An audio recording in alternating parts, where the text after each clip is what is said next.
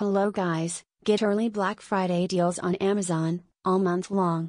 Click on the Grounds BFO link in the episode description to check out the best Black Friday deals. Now let's get straight to the audiobook. Rework. By Jason Fried and David Heinemeier Hansson. Chapter 1. The New Reality. This is a different kind of business book for different kinds of people from those who have never dreamed of starting a business to those who already have a successful company up and running. It's for hardcore entrepreneurs, the type A go-getters of the business world. People who feel like they were born to start, lead, and conquer. It's also for less intense small business owners. People who may not be type A but still have their business at the center of their lives. People who are looking for an edge that'll help them do more, work smarter, and kick ass. It's even for people stuck in day jobs who have always dreamed about doing their own thing. Maybe they like what they do, but they don't like their boss. Or maybe they're just bored. They want to do something they love and get paid for it. Finally, it's for all those people who've never considered going out on their own and starting a business. Maybe they don't think they're cut out for it. Maybe they don't think they have the time, money, or conviction to see it through. Maybe they're just afraid of putting themselves on the line. Or maybe they just think business is a dirty word. Whatever the reason, this book is for them, too. There's a new reality. Today anyone can be in business. Tools that used to be out of reach are now easily accessible.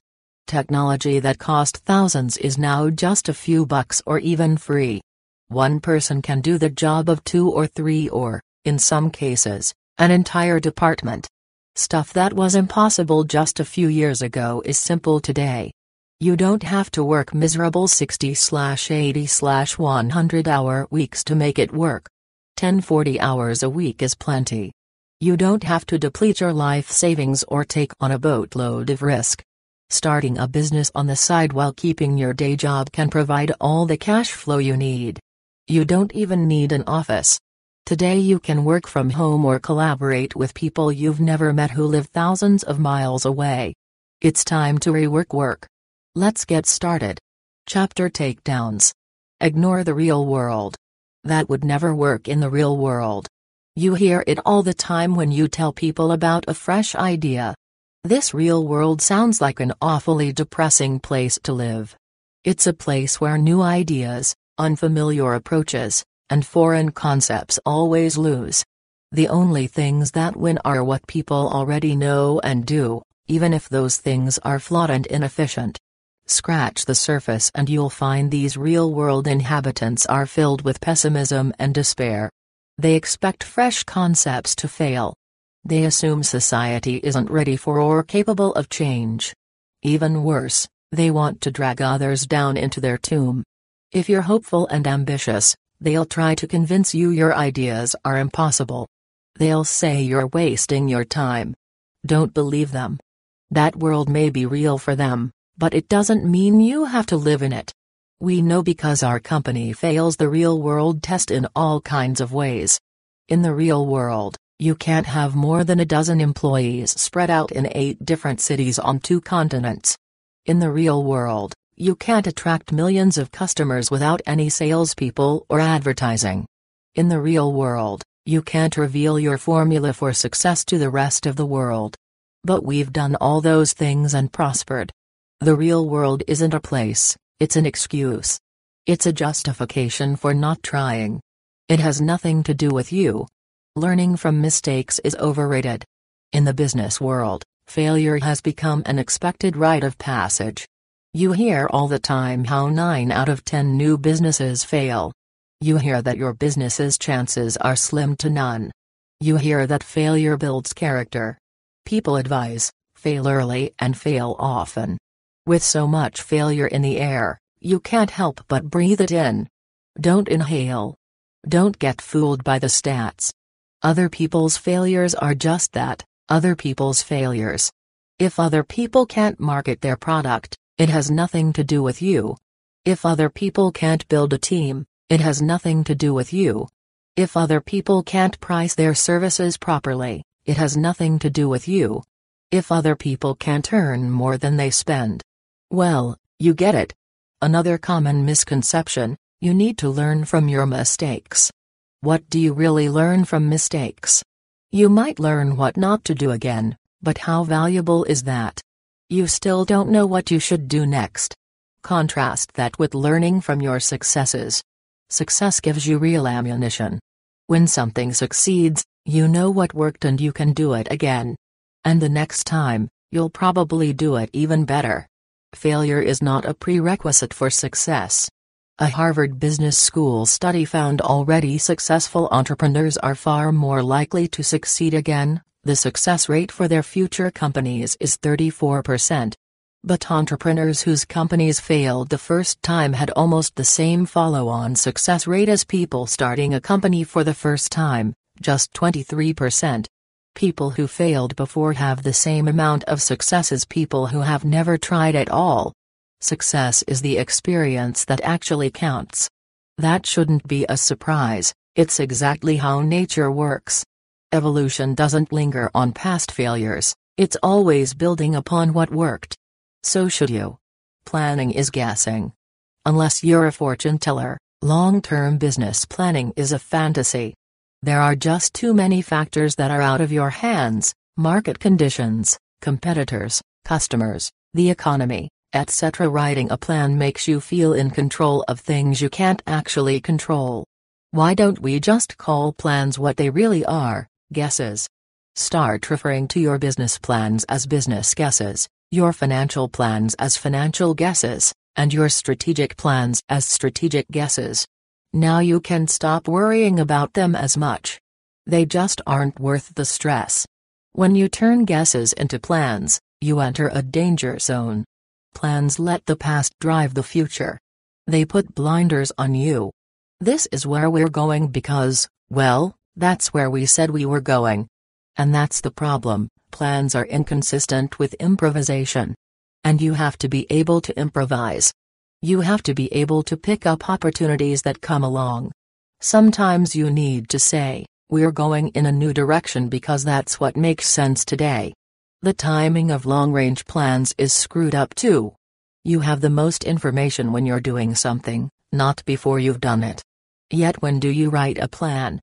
Usually it's before you've even begun. That's the worst time to make a big decision. Now, this isn't to say you shouldn't think about the future or contemplate how you might attack upcoming obstacles. That's a worthwhile exercise. Just don't feel you need to write it down or obsess about it. If you write a big plan, you most likely never look at it anyway. Plans more than a few pages long just wind up as fossils in your file cabinet. Give up on the guesswork. Decide what you're going to do this week not this year. Figure out the next most important thing and do that. Make decisions right before you do something, not far in advance. It's okay to wing it. Just get on the plane and go. You can pick up a nicer shirt, shaving cream, and a toothbrush once you get there. Working without a plan may seem scary. But blindly following a plan that has no relationship with reality is even scarier. Why grow? People ask, How big is your company?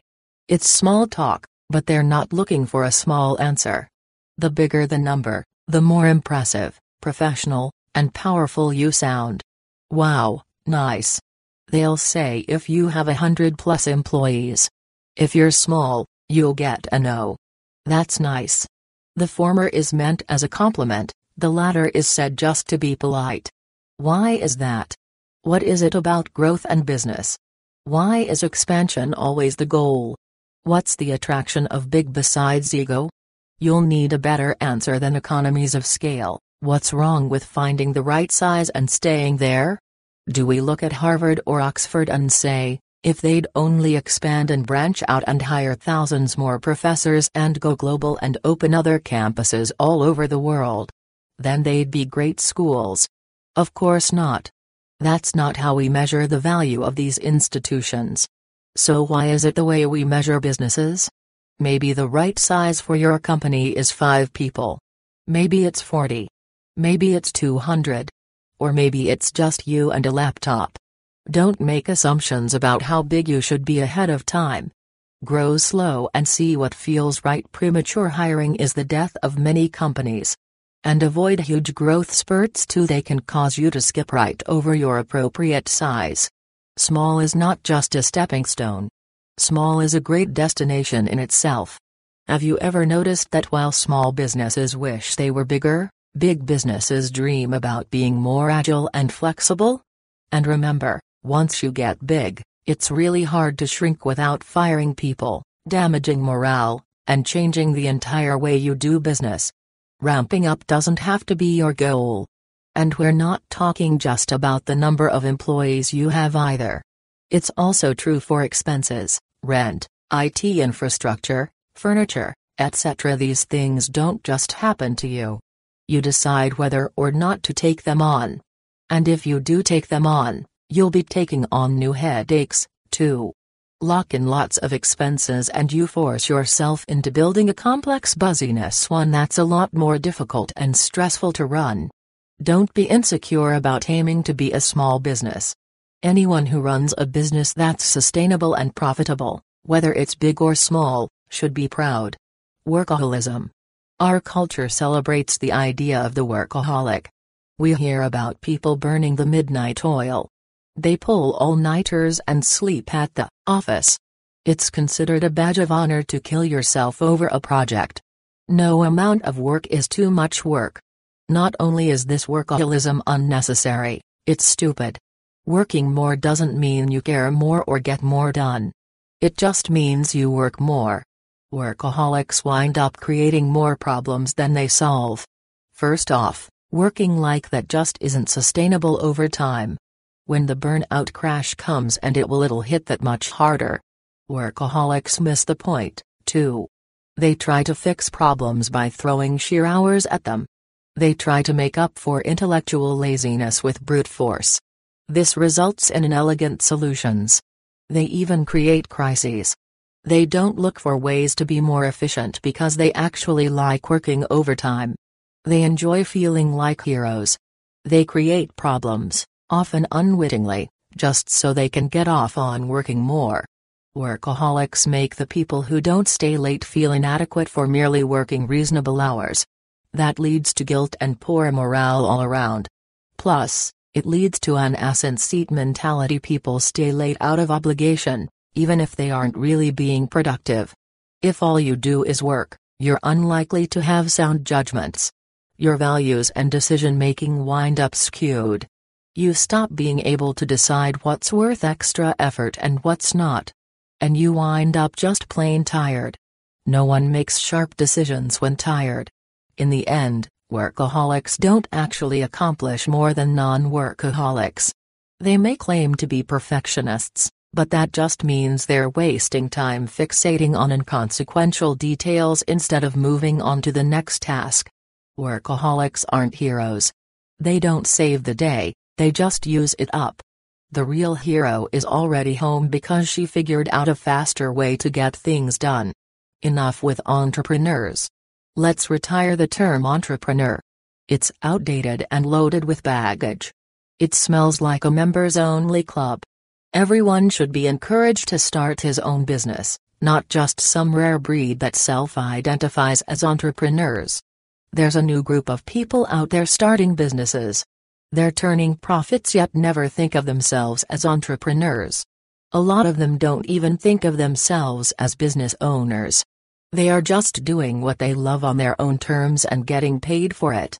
So let's replace the fancy sounding word with something a bit more down to earth. Instead of entrepreneurs, let's just call them starters. Anyone who creates a new business is a starter. You don't need an MBA, a certificate, a fancy suit, a briefcase, or an above average tolerance for risk. You just need an idea, a touch of confidence, and a push to get started. Chapter Go. Make a dent in the universe. To do great work, you need to feel that you're making a difference. That you're putting a meaningful dent in the universe. That you're part of something important. This doesn't mean you need to find the cure for cancer. It's just that your efforts need to feel valuable. You want your customers to say, This makes my life better. You want to feel that if you stopped doing what you do, people would notice. You should feel an urgency about this too. You don't have forever. This is your life's work. Do you want to build just another Me Too product or do you want to shake things up? What you do is your legacy. Don't sit around and wait for someone else to make the change you want to see. And don't think it takes a huge team to make that difference either. Look at Craigslist, which demolished the traditional classified ad business. With just a few dozen employees, the company generates tens of millions in revenue, has one of the most popular sites on the internet, and disrupted the entire newspaper business. The Drudge Report, run by Matt Drudge, is just one simple page on the web run by one guy. Yet it's had a huge impact on the news industry television producers, radio talk show hosts and newspaper reporters routinely view it as the go-to place for news stories. If you're going to do something, do something that matters. These little guys came out of nowhere and destroyed old models that had been around for decades. You can do the same in your industry. Scratch your own itch. The easiest, most straightforward way to create a great product or service is to make something you want to use. That lets you design what you know and you'll figure out immediately whether or not what you're making is any good. At 37 Signals, we build products we need to run our own business.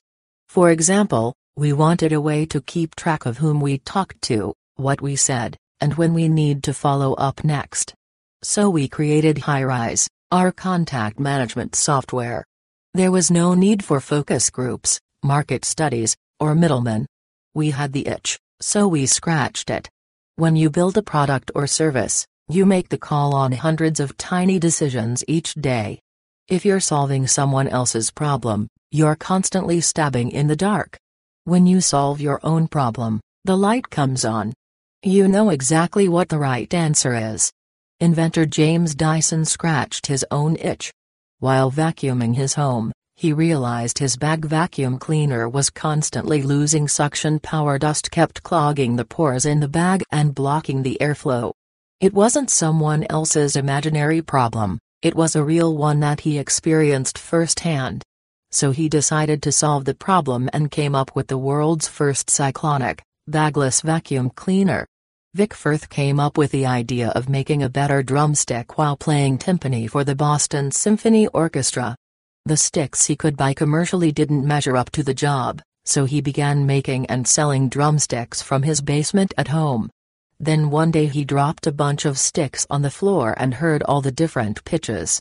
That's when he began to match up sticks by moisture content, weight, density, and pitch so they were identical pairs. The result became his product's tagline, the perfect pair. Today, Vic Firth's factory turns out more than 85,000 drumsticks a day and has a 62% share in the drumstick market. Track coach Bill Bowerman decided that his team needed better, lighter running shoes. So he went out to his workshop and poured rubber into the family waffle iron. That's how Nike's famous waffle sole was born. These people scratched their own itch and exposed a huge market of people who needed exactly what they needed. That's how you should do it too. When you build what you need, you can also assess the quality of what you make quickly and directly, instead of by proxy.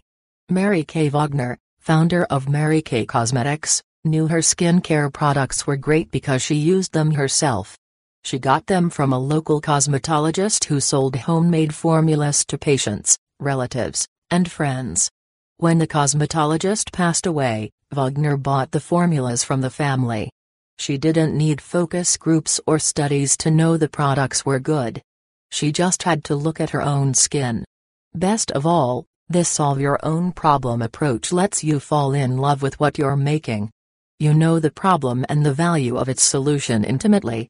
There's no substitute for that. After all, you'll, hopefully, be working on this for years to come. Maybe even the rest of your life. It better be something you really care about. Start making something.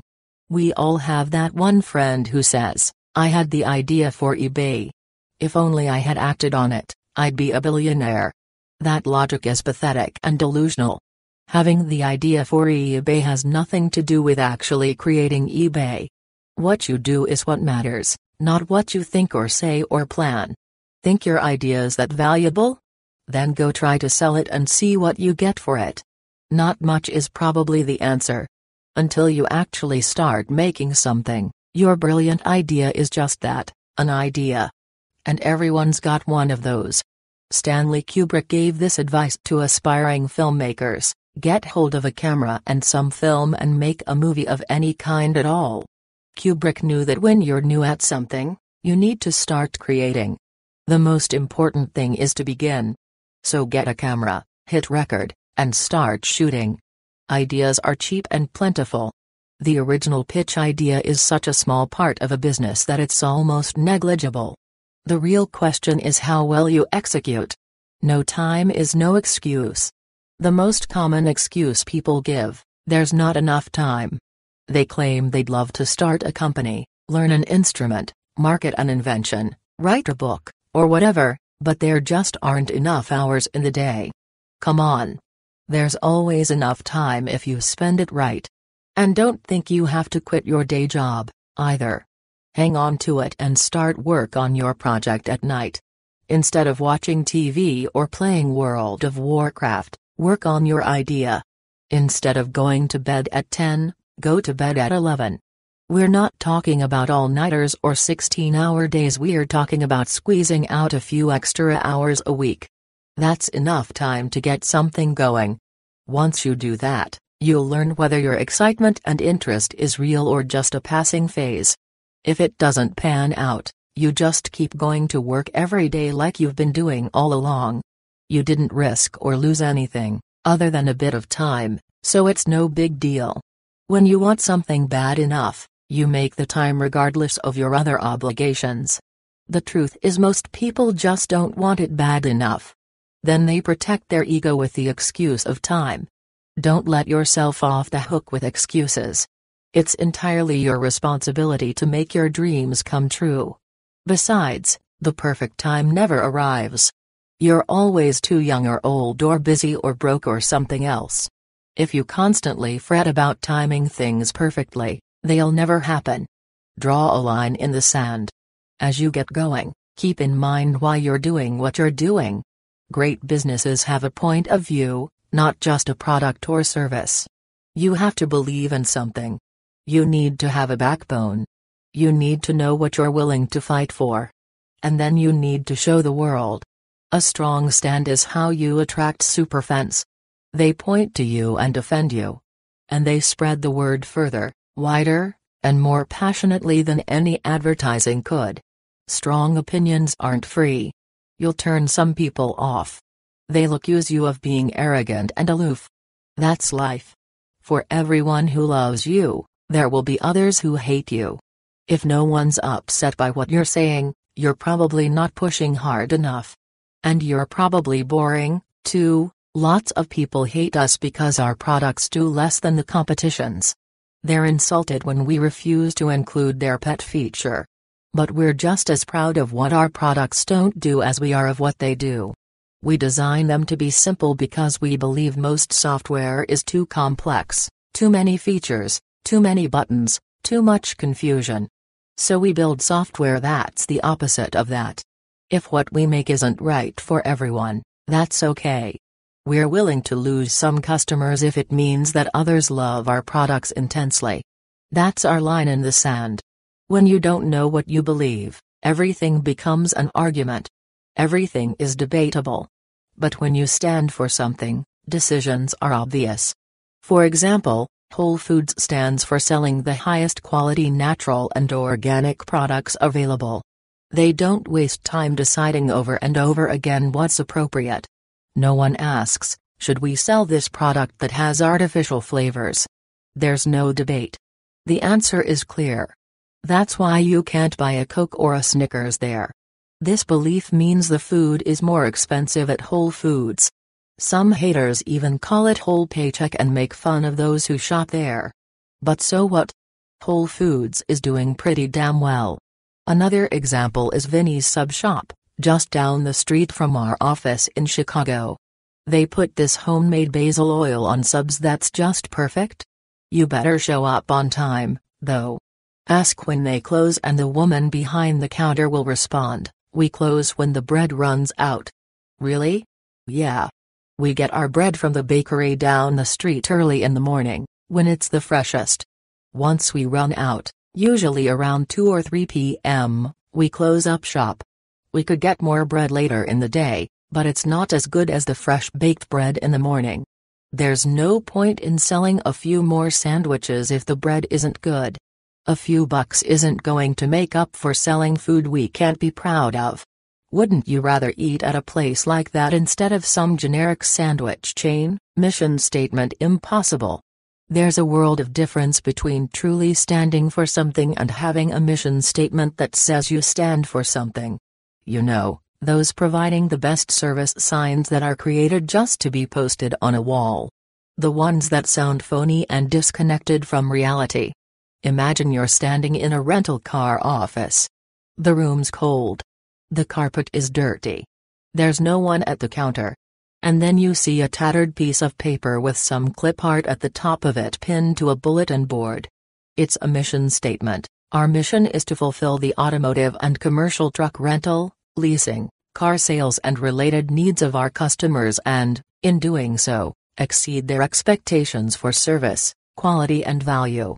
We will strive to earn our customers' long-term loyalty by working to deliver more than promised being honest and fair and going the extra mile to provide exceptional personalized service that creates a pleasing business experience. We must motivate our employees to provide exceptional service to our customers by supporting their development, providing opportunities for personal growth and fairly compensating them for their successes and achievements. And it drones on. And you're sitting there reading this scrap and wondering, what kind of idiot do they take me for? the words on the paper are clearly disconnected from the reality of the experience. It's like when you're on hold and a recorded voice comes on telling you how much the company values you as a customer. Really? Then maybe you should hire some more support people so I don't have to wait 30 minutes to get help. Or just say nothing. But don't give me an automated voice that's telling me how much you care about me. It's a robot. I know the difference between genuine affection and a robot that's programmed to say nice things. Standing for something isn't just about writing it down. It's about believing it and living it. Outside money is Plan Z. One of the first questions you'll probably ask where's the seed money going to come from? Far too often, people think the answer is to raise money from outsiders. If you're building something like a factory or a restaurant, then you may indeed need that outside cash. But a lot of companies don't need expensive infrastructure, especially these days. We're in a service economy now. Service businesses, for example, consultants, software companies, wedding planners, graphic designers, and hundreds of others, don't require much to get going. If you're running a business like that, avoid outside funding. In fact, no matter what kind of business you're starting, Take on as little outside cash as you can. Spending other people's money may sound great, but there's a noose attached. Here's why you give up control. When you turn to outsiders for funding, you have to answer to them too. That's fine at first, when everyone agrees. But what happens down the road? Are you starting your own business to take orders from someone else? Raise money and that's what you'll wind up doing. Cashing out begins to trump building a quality business. Investors want their money back and quickly, usually three to five years. Long term sustainability goes out the window when those involved only want to cash out as soon as they can. Spending other people's money is addictive. There's nothing easier than spending other people's money. But then you run out and need to go back for more. And every time you go back, they take more of your company. It's usually a bad deal. When you're just beginning, you have no leverage. That's a terrible time to enter into any financial transaction. Customers move down the totem pole. You wind up building what investors want instead of what customers want. Raising money is incredibly distracting. Seeking funding is difficult and draining. It takes months of pitch meetings, legal maneuvering, contracts, etc. That's an enormous distraction when you should really be focused on building something great. It's just not worth it. We hear over and over from business owners who have gone down this road and regret it. They usually give a variation on the investment hangover story. First, you get that quick investment buzz. But then you start having meetings with your investors and or board of directors, and you're like, oh man, what have I gotten myself into? Now someone else is calling the shots. Before you stick your head in that noose, look for another way. You need less than you think. Do you really need 10 people or will 2 or 3 do for now?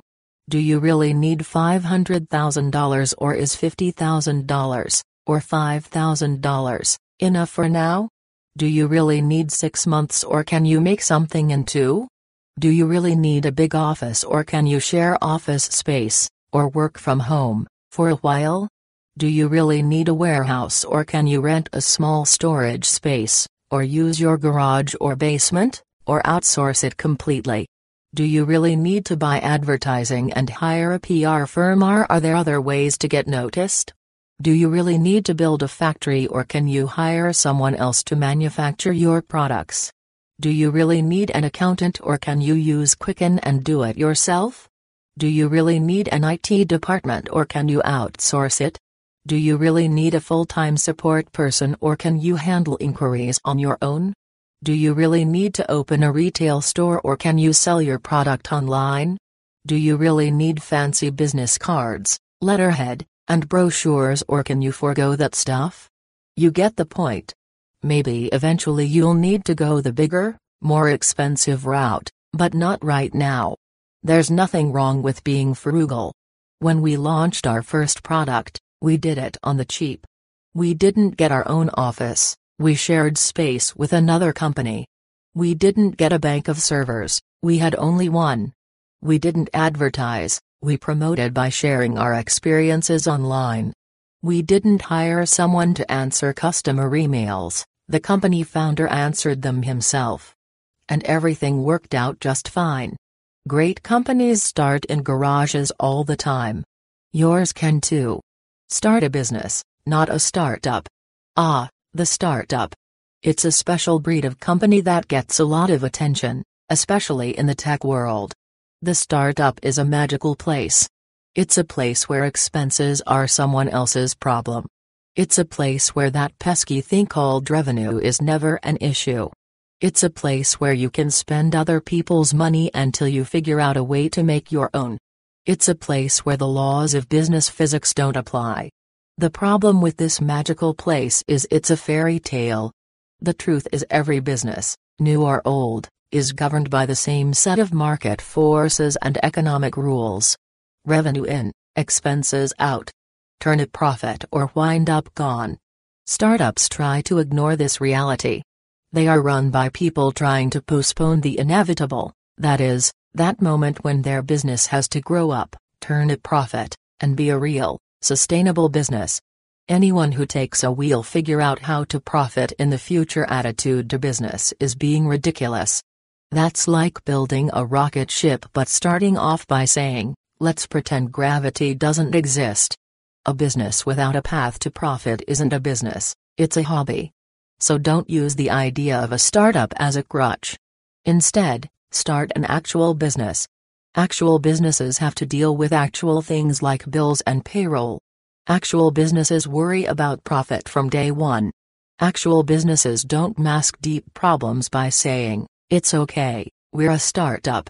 Act like an actual business and you'll have a much better shot at succeeding. Building to flip is building to flop. Another thing you hear a lot what's your exit strategy? You hear it even when you're just beginning. What is it with people who can't even start building something without knowing how they're going to leave it? What's the hurry? Your priorities are out of whack if you're thinking about getting out before you even dive in. Would you go into a relationship planning the breakup? Would you write the prenup on a first date? Would you meet with a divorce lawyer the morning of your wedding? That would be ridiculous, right? You need a commitment strategy, not an exit strategy. You should be thinking about how to make your project grow and succeed, not how you're going to jump ship. If your whole strategy is based on leaving, chances are you won't get far in the first place.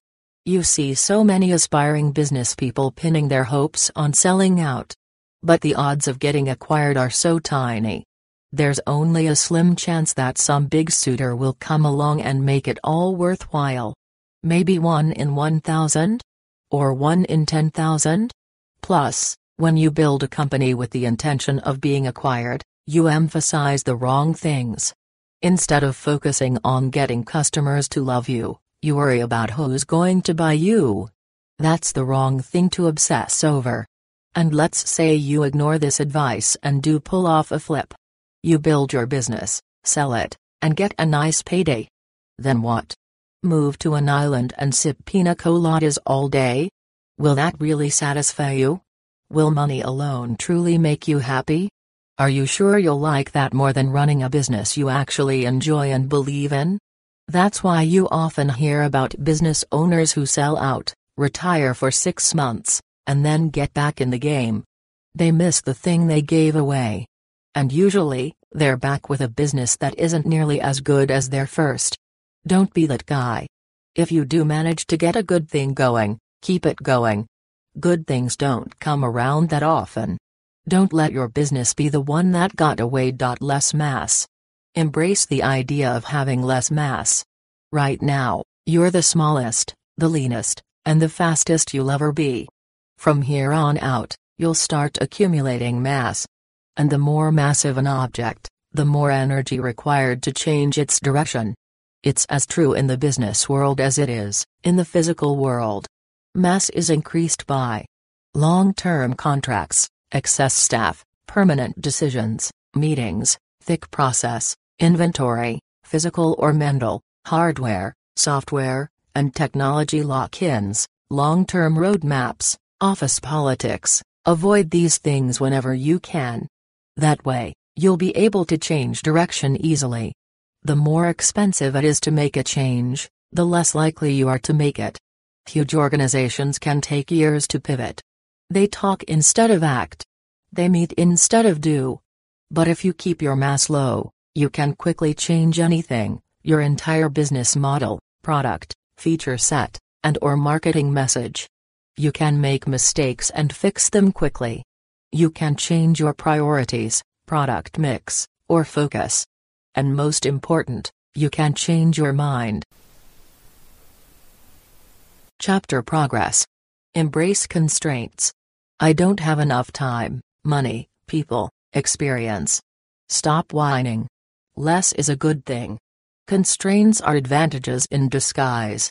Limited resources force you to make do with what you've got. There's no room for waste. And that forces you to be creative. Ever seen the weapons prisoners make out of soap or a spoon? They make do with what they've got. Now we're not saying you should go out and shank somebody but get creative and you'll be amazed at what you can make with just a little. Writers use constraints to force creativity all the time. Shakespeare reveled in the limitations of sonnets, 14-line lyric poems in iambic pentameter with a specific rhyme scheme. Haiku and limericks also have strict rules that lead to creative results. Writers like Ernest Hemingway and Raymond Carver found that forcing themselves to use simple, clear language helped them deliver maximum impact. The price is right the longest-running game show in history, is also a great example of creativity born from embracing constraints. The show has more than a hundred games, and each one is based on the question how much does this item cost? That simple formula has attracted fans for more than 30 years. Southwest unlike most other airlines, which fly multiple aircraft models flies only Boeing 737s. As a result, Every Southwest pilot, flight attendant, and ground crew member can work any flight. Plus, all of Southwest's parts fit all of its planes. All that means lower costs and a business that's easier to run. They made it easy on themselves. When we were building Basecamp, we had plenty of limitations. We had a design firm to run with existing client work, a seven hour time difference between principals, David was doing the programming in Denmark, the rest of us were in the States, a small team, and no outside funding. These constraints forced us to keep the product simple. These days, We have more resources and people, but we still force constraints. We make sure to have only one or two people working on a product at a time. And we always keep features to a minimum. Boxing ourselves in this way prevents us from creating bloated products. So before you sing the not enough blues, see how far you can get with what you have. Build half a product, not a half-assed product. You can turn a bunch of great ideas into a crappy product real fast by trying to do them all at once. You just can't do everything you want to do and do it well. You have limited time, resources, ability, and focus. It's hard enough to do one thing right. Trying to do 10 things well at the same time? Forget about it. So sacrifice some of your darlings for the greater good. Cut your ambition in half. You're better off with a kick-ass half than a half-assed whole. Most of your great ideas won't seem all that great once you get some perspective, anyway. And if they truly are that fantastic, you can always do them later.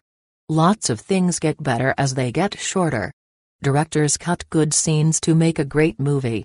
Musicians drop good tracks to make a great album. Writers eliminate good pages to make a great book.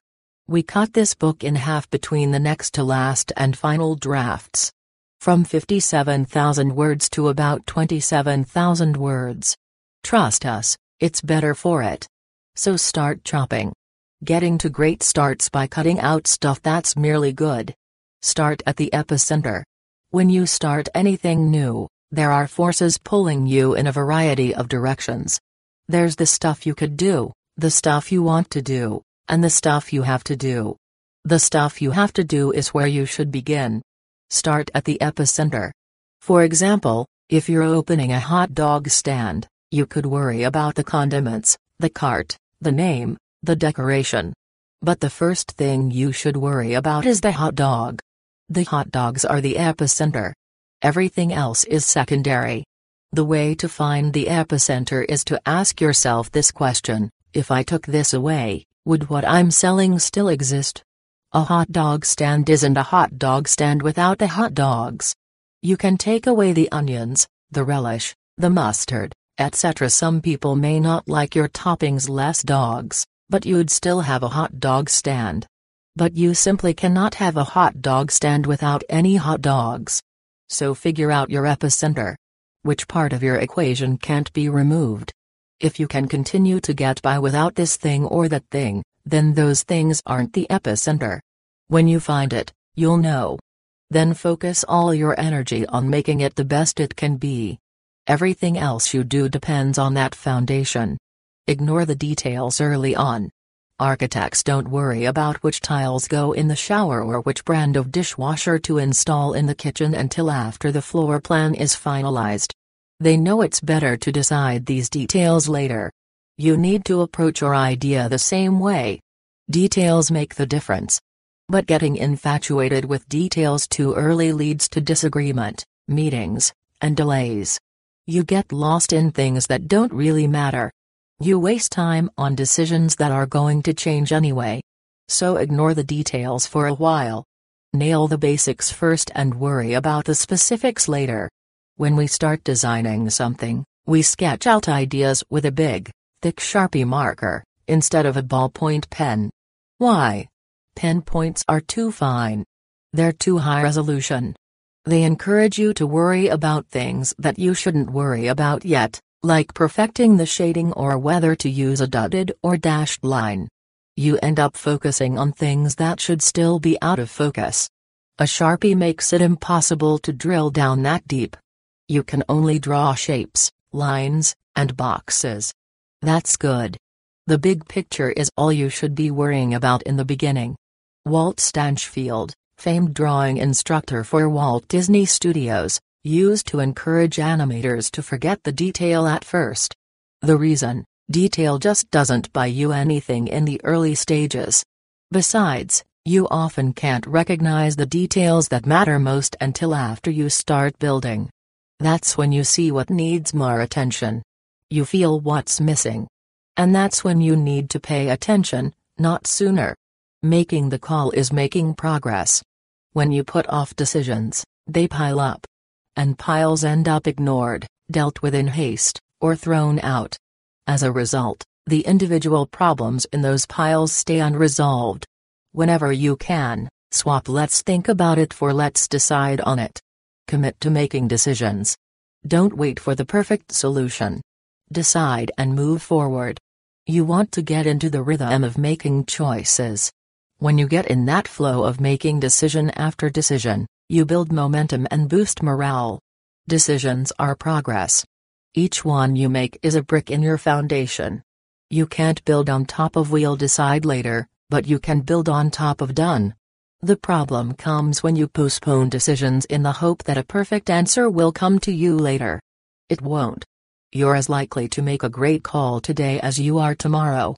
An example from our world for a long time, we avoided creating an affiliate program for our products because the perfect solution seemed way too complicated. We'd have to automate payments, mail out checks, figure out foreign tax laws for overseas affiliates, etc. The breakthrough came when we asked, what can we easily do right now that's good enough?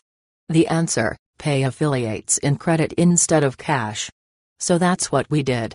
We stuck with that approach for a while and then eventually implemented a system that pays cash. And that's a big part of this, you don't have to live with a decision forever. If you make a mistake, you can correct it later.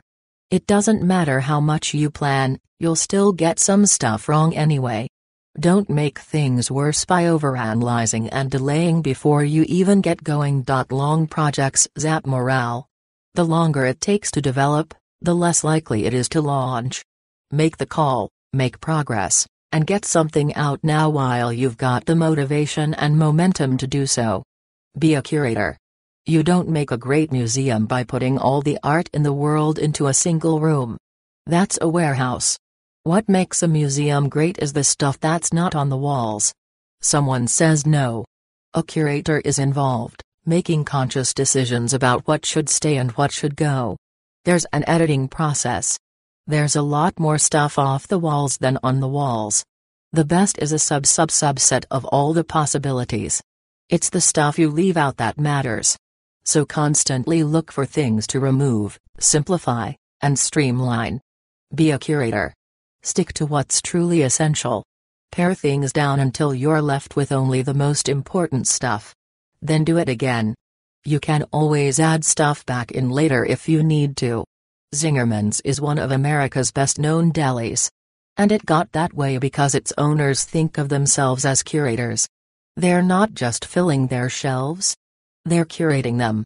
There's a reason for every olive oil the team at Zingerman sells, they believe each one is great. Usually, they've known the supplier for years. They've visited and picked olives with them. That's why they can vouch for each oil's authentic, full-bodied flavor. For example, look how the owner of Zingerman's describes Basolivo olive oil on the company website. I tasted this oil for the first time years ago on a random recommendation and sample. There are plenty of oils that come in nice bottles with very endearing stories to tell this was no exception but most simply aren't that great. By contrast Basolivo got my attention as soon as I tasted it. It's powerful, full and fruity. Everything I like in an oil, without any drawbacks. It still stands as one of America's best oils, on par with the great rustic oils of Tuscany. Strongly recommended, the owner actually tried the oil and chooses to carry it based on its taste. It's not about packaging, marketing, or price. It's about quality. He tried it and knew his store had to carry it. That's the approach you should take too. Throw less at the problem. Watch Chef Gordon Ramsay's Kitchen Nightmares and you'll see a pattern.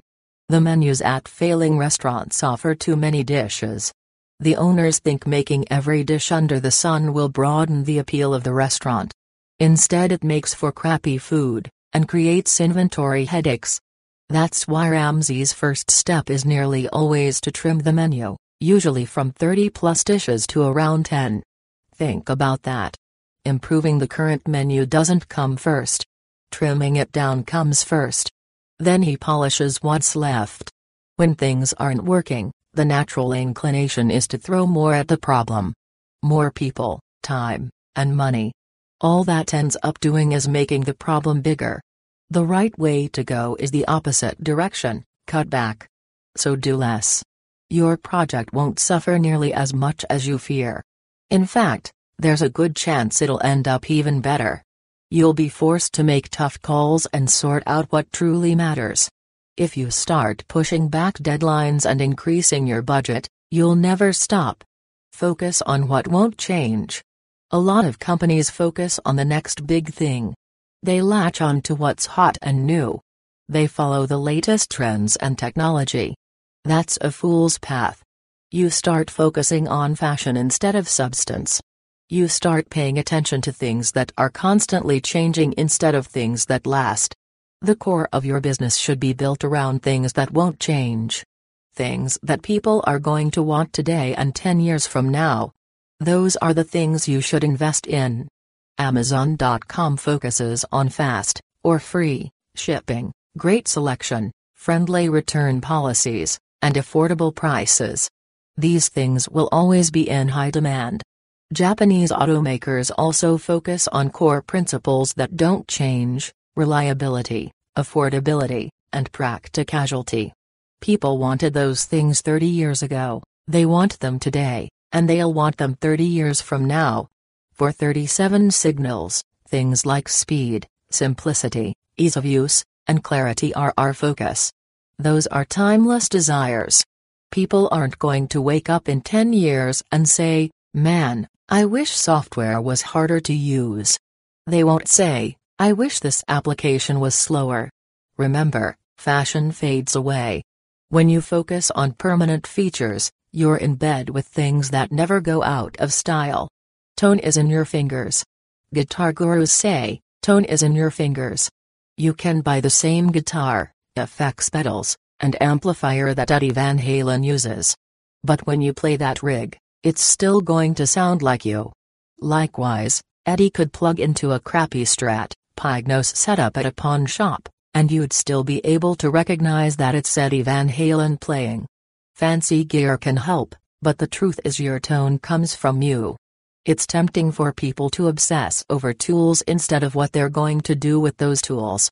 You know the type. Designers who use an avalanche of funky typefaces and fancy Photoshop filters but don't have anything to say. Amateur photographers who want to debate film versus digital endlessly instead of focusing on what actually makes a photograph great. Many amateur golfers think they need expensive clubs. But it's the swing that matters, not the club. Give Tiger Woods a set of cheap clubs and he'll still destroy you. People use equipment as a crutch. They don't want to put in the hours on the driving range so they spend a ton in the pro shop. They're looking for a shortcut. But you just don't need the best gear in the world to be good. And you definitely don't need it to get started. In business, too many people obsess over tools, software tricks, scaling issues, fancy office space, lavish furniture, and other frivolities instead of what really matters. And what really matters is how to actually get customers and make money. You also see it in people who want to blog, podcast, or shoot videos for their business but get hung up on which tools to use. The content is what matters. You can spend tons on fancy equipment, but if you've got nothing to say, well, you've got nothing to say. Use whatever you've got already or can afford cheaply. Then go. It's not the gear that matters. It's playing what you've got as well as you can. Your tone is in your fingers. Sell your byproducts. When you make something, you always make something else. You can't make just one thing. Everything has a byproduct. Observant and creative business minds spot these byproducts and see opportunities. The lumber industry sells what used to be waste sawdust, chips, and shredded wood for a pretty profit. You'll find these byproducts in synthetic fireplace logs, concrete, ice strengtheners, mulch, particle board, fuel, and more. But you're probably not manufacturing anything. That can make it tough to spot your byproducts.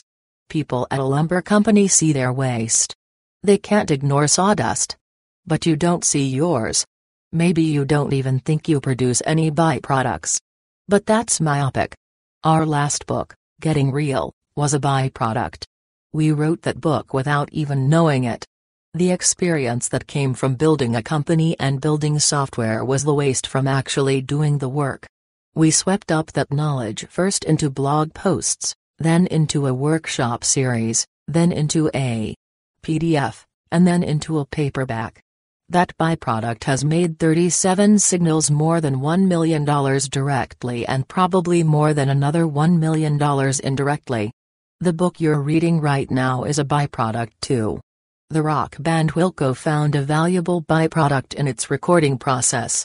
The band filmed the creation of an album and released it as a documentary called I Am Trying to Break Your Heart. It offered an uncensored and fascinating look at the group's creative process and infighting. The band made money off the movie and also used it as a stepping stone toward reaching a wider audience. Henry Ford learned of a process for turning wood scraps from the production of Model Ts into charcoal briquettes. He built a charcoal plant and Ford Charcoal was created, later renamed Kingsford Charcoal. Today, Kingsford is still the leading manufacturer of charcoal in America. Software companies don't usually think about writing books. Bands don't usually think about filming the recording process.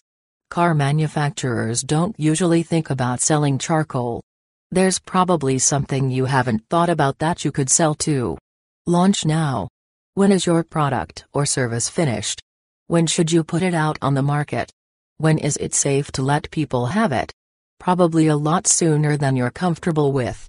Once your product does what it needs to do, get it out there.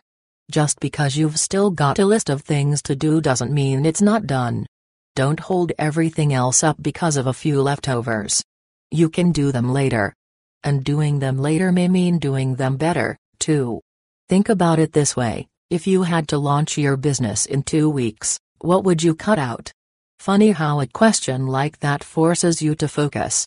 You suddenly realize there's a lot of stuff you don't need. And what you do need seems obvious. When you impose a deadline, you gain clarity. It's the best way to get to that gut instinct that tells you, we don't need this. Put off anything you don't need for launch. Build the necessities now, worry about the luxuries later. If you really think about it, there's a whole lot you don't need on day one. When we launched Basecamp, we didn't even have the ability to bill customers. Because the product billed in monthly cycles, we knew we had a 30 day gap to figure it out. So we used the time before launch to solve more urgent problems that actually mattered on day 1. Day 30 could wait. Camper, a brand of shoes, opened a store in San Francisco before construction was even finished and called it a walk in progress. Customers could draw on the walls of the empty store. Camper displayed shoes on cheap plywood laid over dozens of shoeboxes. The most popular message written by customers on the walls Keep the store just the way it is. Likewise, the founders of Crate and Barrel didn't wait to build fancy displays when they opened their first store. They turned over the crates and barrels that the merchandise came in and stacked products on top of them. Don't mistake this approach for skimping on quality, either. You still want to make something great. This approach just recognizes that the best way to get there is through iterations. Stop imagining what's going to work. Find out for real. Chapter Productivity Illusions of Agreement. The business world is littered with dead documents that do nothing but waste people's time.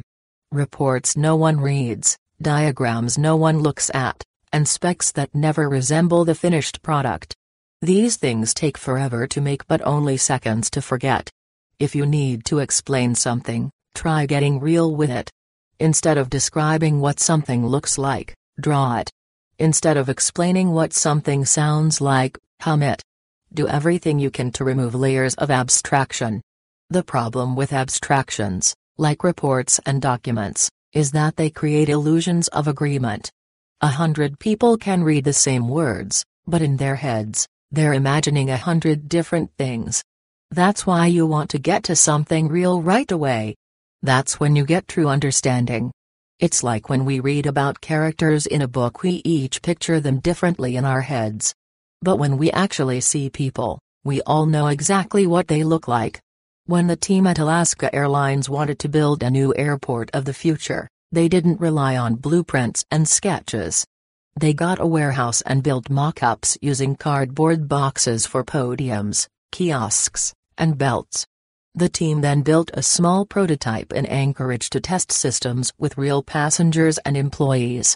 The design that resulted from this getting real process has significantly reduced wait times and increased agent productivity. Widely admired furniture craftsman Sam Maloof felt it was impossible to make a working drawing to show all the intricate and fine details that go into a chair or stool. Many times I do not know how a certain area is to be done until I start working with a chisel, rasp, or whatever tool is needed for that particular job, he said. That's the path we all should take. Get the chisel out and start making something real. Anything else is just a distraction. Reasons to quit. It's easy to put your head down and just work on what you think needs to be done. It's a lot harder to pull your head up and ask why. Here are some important questions to ask yourself to ensure you're doing work that matters. Why are you doing this? Ever find yourself working on something without knowing exactly why? Someone just told you to do it. It's pretty common, actually. That's why it's important to ask why you're working on underscore. What is this for? Who benefits? What's the motivation behind it? Knowing the answers to these questions will help you better understand the work itself. What problem are you solving? What's the problem? Are customers confused? Are you confused? Is something not clear enough? Was something not possible before that should be possible now? Sometimes when you ask these questions, you'll find you're solving an imaginary problem. That's when it's time to stop and reevaluate what the hell you're doing. Is this actually useful? Are you making something useful or just making something? It's easy to confuse enthusiasm with usefulness. Sometimes it's fine to play a bit and build something cool. But eventually you've got to stop and ask yourself if it's useful, too. Cool wears off. Useful never does. Are you adding value? Adding something is easy, adding value is hard. Is this thing you're working on actually making your product more valuable for customers? Can they get more out of it than they did before? Sometimes things you think are adding value actually subtract from it. Too much ketchup can ruin the fries. Value is about balance. Will this change behavior? Is what you're working on really going to change anything? Don't add something unless it has a real impact on how people use your product. Is there an easier way? Whenever you're working on something, ask, is there an easier way? You'll often find this easy way is more than good enough for now. Problems are usually pretty simple. We just imagine that they require hard solutions. What could you be doing instead? What can't you do because you're doing this? This is especially important for small teams with constrained resources. That's when prioritization is even more important. If you work on A, can you still do B and C before April? If not, would you rather have B and C instead of A? If you're stuck on something for a long period of time, that means there are other things you're not getting done. Is it really worth it? Is what you're doing really worth it? Is this meeting worth pulling six people off their work for an hour? Is it worth pulling an all-nighter tonight, or could you just finish it up tomorrow? Is it worth getting all stressed out over a press release from a competitor? Is it worth spending your money on advertising? Determine the real value of what you're about to do before taking the plunge. Keep asking yourself, and others, the questions listed above. You don't need to make it a formal process. But don't let it slide, either. Also, don't be timid about your conclusions. Sometimes abandoning what you're working on is the right move, even if you've already put in a lot of effort. Don't throw good time after bad work. Interruption is the enemy of productivity. If you're constantly staying late and working weekends, it's not because there's too much work to be done. It's because you're not getting enough done at work. And the reason is interruptions. Think about it, when do you get most of your work done? If you're like most people, it's at night or early in the morning. It's no coincidence that these are the times when nobody else is around. At 2 p.m., people are usually in a meeting or answering email or chatting with colleagues. Those taps on the shoulder and little impromptu get togethers may seem harmless, but they're actually corrosive to productivity. Interruption is not collaboration, it's just interruption. And when you're interrupted, you're not getting work done. Interruptions break your workday into a series of work moments. 45 minutes and then you have a call. 15 minutes and then you have lunch. An hour later, you have an afternoon meeting. Before you know it, it's 5 o'clock, and you've only had a couple uninterrupted hours to get your work done. You can't get meaningful things done when you're constantly going start, stop, start, stop. Instead, you should get in the alone zone. Long stretches of alone time are when you're most productive. When you don't have to mind shift between various tasks, you get a boatload done. Ever notice how much work you get done on a plane since you're offline and there are zero outside distractions? Getting into that zone takes time and requires avoiding interruptions. It's like REM sleep, you don't just go directly into REM sleep. You go to sleep first and then make your way to REM. Any interruptions force you to start over. And just as REM is when the real sleep magic happens, the alone zone is where the real productivity magic happens. Your alone zone doesn't have to be in the wee hours, though. You can set up a rule at work that half the day is set aside for alone time. Decree that from 10 a.m. to 2 p.m., people can't talk to each other, except during lunch. Or make the first or last half of the day your alone time period. Or instead of casual Fridays, try no talk Thursdays. Just make sure this period is unbroken in order to avoid productivity zapping interruptions. And go all the way with it. A successful alone time period means letting go of communication addiction. During alone time, give up instant messages, phone calls, email, and meetings. Just shut up and get to work. You'll be surprised how much more you get done. Also, when you do collaborate, try to use passive communication tools, like email, that don't require an instant reply, instead of interruptive ones, like phone calls and face to face meetings. That way, people can respond when it's convenient for them, instead of being forced to drop everything right away. Your day is under siege by interruptions. It's on you to fight back. Meetings are toxic. The worst interruptions of all are meetings. Here's why they're usually about words and abstract concepts, not real things. They usually convey an abysmally small amount of information per minute. They drift off subject easier than a Chicago cab in a snowstorm. They require thorough preparation that most people don't have time for. They frequently have agendas so vague that nobody is really sure of the goal. They often include at least one moron who inevitably gets his turn to waste everyone's time with nonsense. Meetings procreate. One meeting leads to another meeting leads to another. It's also unfortunate that meetings are typically scheduled like TV shows. You set aside 30 minutes or an hour because that's how scheduling software works. You'll never see anyone schedule a 7 minute meeting with Outlook. Too bad. If it only takes 7 minutes to accomplish a meeting's goal, then that's all the time you should spend. Don't stretch 7 into 30. When you think about it, the true cost of meetings is staggering. Let's say you're going to schedule a meeting that lasts 1 hour, and you invite 10 people to attend. That's actually a 10 hour meeting, not a 1 hour meeting. You're trading 10 hours of productivity for 1 hour of meeting time. And it's probably more like 15 hours, because there are mental switching costs that come with stopping what you're doing, going somewhere else to meet, and then resuming what you were doing beforehand. Is it ever okay to trade 10 or 15 hours of productivity for 1 hour of meeting? Sometimes, maybe. But that's a pretty hefty price to pay. Judged on a pure cost basis, meetings of this size quickly become liabilities, not assets.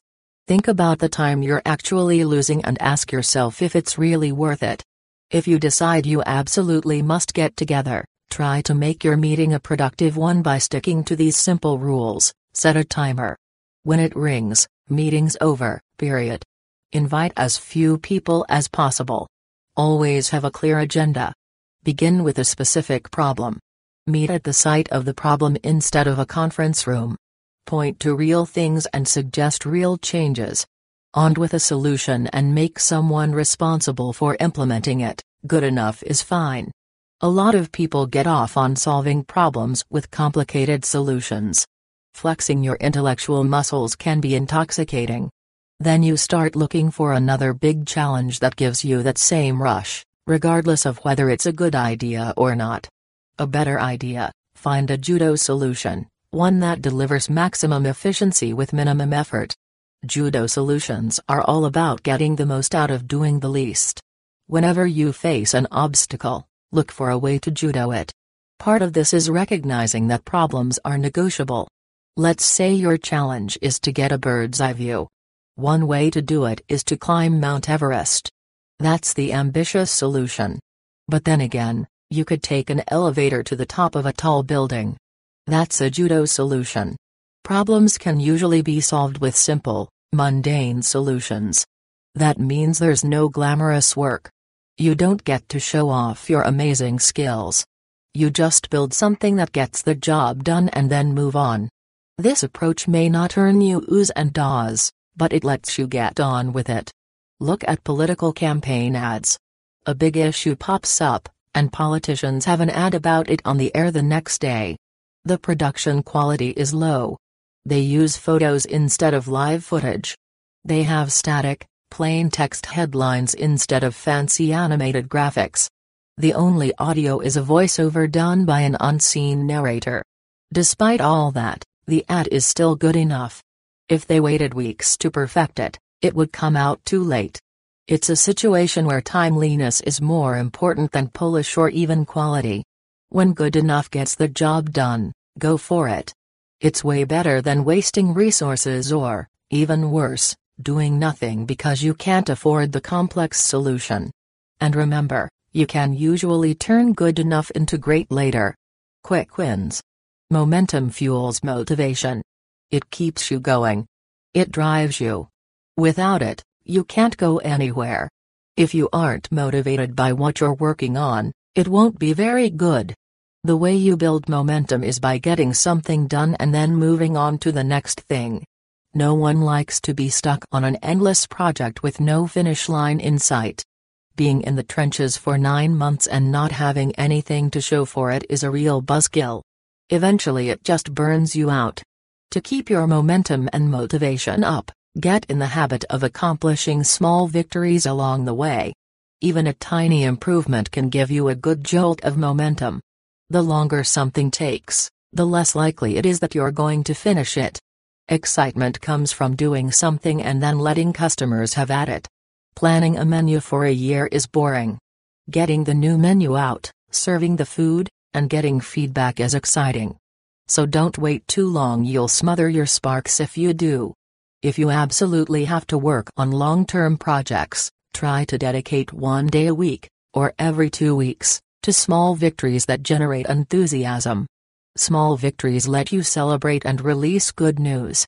And you want a steady stream of good news. When there's something new to announce every two weeks, you energize your team and give your customers something to be excited about. So ask yourself, what can we do in two weeks? And then do it. Get it out there and let people use it, taste it, play it, or whatever. The quicker it's in the hands of customers, the better off you'll be. Don't be a hero. A lot of times it's better to be a quitter than a hero. For example, let's say you think a task can be done in two hours. But four hours into it, you're still only a quarter of the way done. The natural instinct is to think, but I can't give up now, I've already spent four hours on this. So you go into hero mode. You're determined to make it work, and slightly embarrassed that it isn't already working. You grab your cape and shut yourself off from the world. And sometimes that kind of sheer effort overload works. But is it worth it? Probably not. The task was worth it when you thought it would cost 2 hours, not 16. In those 16 hours, you could have gotten a bunch of other things done. Plus, you cut yourself off from feedback, which can lead you even further down the wrong path. Even heroes need a fresh pair of eyes, sometimes someone else to give them a reality check. We've experienced this problem firsthand. So we decided that if anything takes one of us longer than two weeks, we've got to bring other people in to take a look. They might not do any work on the task, but at least they can review it quickly and give their two cents. Sometimes an obvious solution is staring you right in the face, but you can't even see it. Keep in mind that the obvious solution might very well be quitting. People automatically associate quitting with failure, but sometimes that's exactly what you should do. If you already spent too much time on something that wasn't worth it, walk away. You can't get that time back. The worst thing you can do now is waste even more time. Go to sleep. Foregoing sleep is a bad idea. Sure, you get those extra hours right now, but you pay in spades later, you destroy your creativity, morale, and attitude. Once in a while, you can pull an all-nighter if you fully understand the consequences. Just don't make it a habit.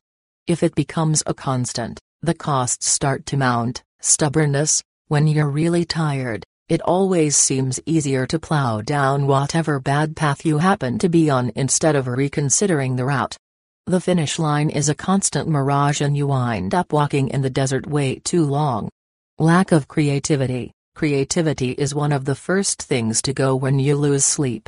What distinguishes people who are 10 times more effective than the norm is not that they work 10 times as hard, it's that they use their creativity to come up with solutions that require one tenth of the effort. Without sleep, you stop coming up with those one tenth solutions. Diminished morale, when your brain isn't firing on all cylinders, it loves to feed on less demanding tasks. Like reading yet another article about stuff that doesn't matter. When you're tired, you lose motivation to attack the big problems. Irritability, your ability to remain patient and tolerant is severely reduced when you're tired. If you encounter someone who's acting like a fool, there's a good chance that person is suffering from sleep deprivation. These are just some of the costs you incur when not getting enough sleep. Yet some people still develop a masochistic sense of honor about sleep deprivation. They even brag about how tired they are. Don't be impressed. It'll come back to bite them in the ass. Your estimates suck. We're all terrible estimators. We think we can guess how long something will take, when we really have no idea. We see everything going according to a best case scenario, without the delays that inevitably pop up. Reality never sticks to best case scenarios. That's why estimates that stretch weeks, months, and years into the future are fantasies. The truth is you just don't know what's going to happen that far in advance. How often do you think a quick trip to the grocery store will take only a few minutes and then it winds up taking an hour? And remember when cleaning out the attic took you all day instead of just the couple of hours you thought it would? Or sometimes it's the opposite, like that time you planned on spending 4 hours raking the yard only to have it take just 35 minutes. We humans are just plain bad at estimating. Even with these simple tasks, our estimates are often off by a factor of two or more. If we can't be accurate when estimating a few hours, how can we expect to accurately predict the length of a six-month project? Plus, we're not just a little bit wrong when we guess how long something will take we're a lot wrong. That means if you're guessing six months, you might be way off, we're not talking seven months instead of six, we're talking one year instead of six months. That's why Boston's Big Dig Highway project finished five years late and billions over budget or the Denver International Airport opened 16 months late, at a cost overrun of $2 billion. The solution break the big thing into smaller things. The smaller it is, the easier it is to estimate. You're probably still going to get it wrong, but you'll be a lot less wrong than if you estimated a big project.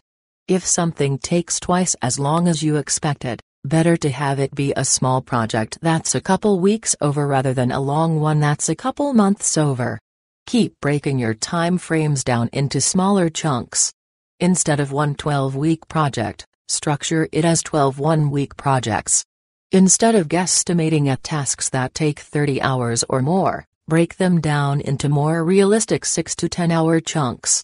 Then go one step at a time. Long lists don't get done.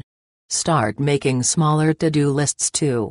Long lists collect dust. When's the last time you finished a long list of things? You might have knocked off the first few, but chances are you eventually abandoned it or blindly checked off items that weren't really done properly. Long lists are guilt trips.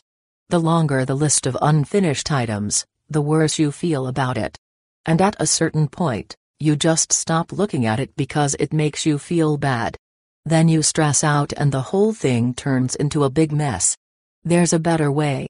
Break that long list down into a bunch of smaller lists. For example, Break a single list of a hundred items into 10 lists of 10 items. That means when you finish an item on a list, you've completed 10% of that list, instead of 1%. Yes, you still have the same amount of stuff left to do. But now you can look at the small picture and find satisfaction, motivation, and progress. That's a lot better than staring at the huge picture and being terrified and demoralized. Whenever you can, Divide problems into smaller and smaller pieces, until you're able to deal with them completely and quickly. Simply rearranging your tasks this way can have an amazing impact on your productivity and motivation. And a quick suggestion about prioritization don't prioritize with numbers or labels. Avoid saying, this is high priority, this is low priority. Likewise, don't say, this is a 3, this is a 2, this is a 1, this is a 3, etc. Do that and you'll almost always end up with a ton of really high priority things. That's not really prioritizing. Instead, prioritize visually. Put the most important thing at the top. When you're done with that, the next thing on the list becomes the next most important thing. That way you'll only have a single next most important thing to do at a time. And that's enough. Make tiny decisions. Big decisions are hard to make and hard to change. And once you make one, the tendency is to continue believing you made the right decision, even if you didn't. You stop being objective.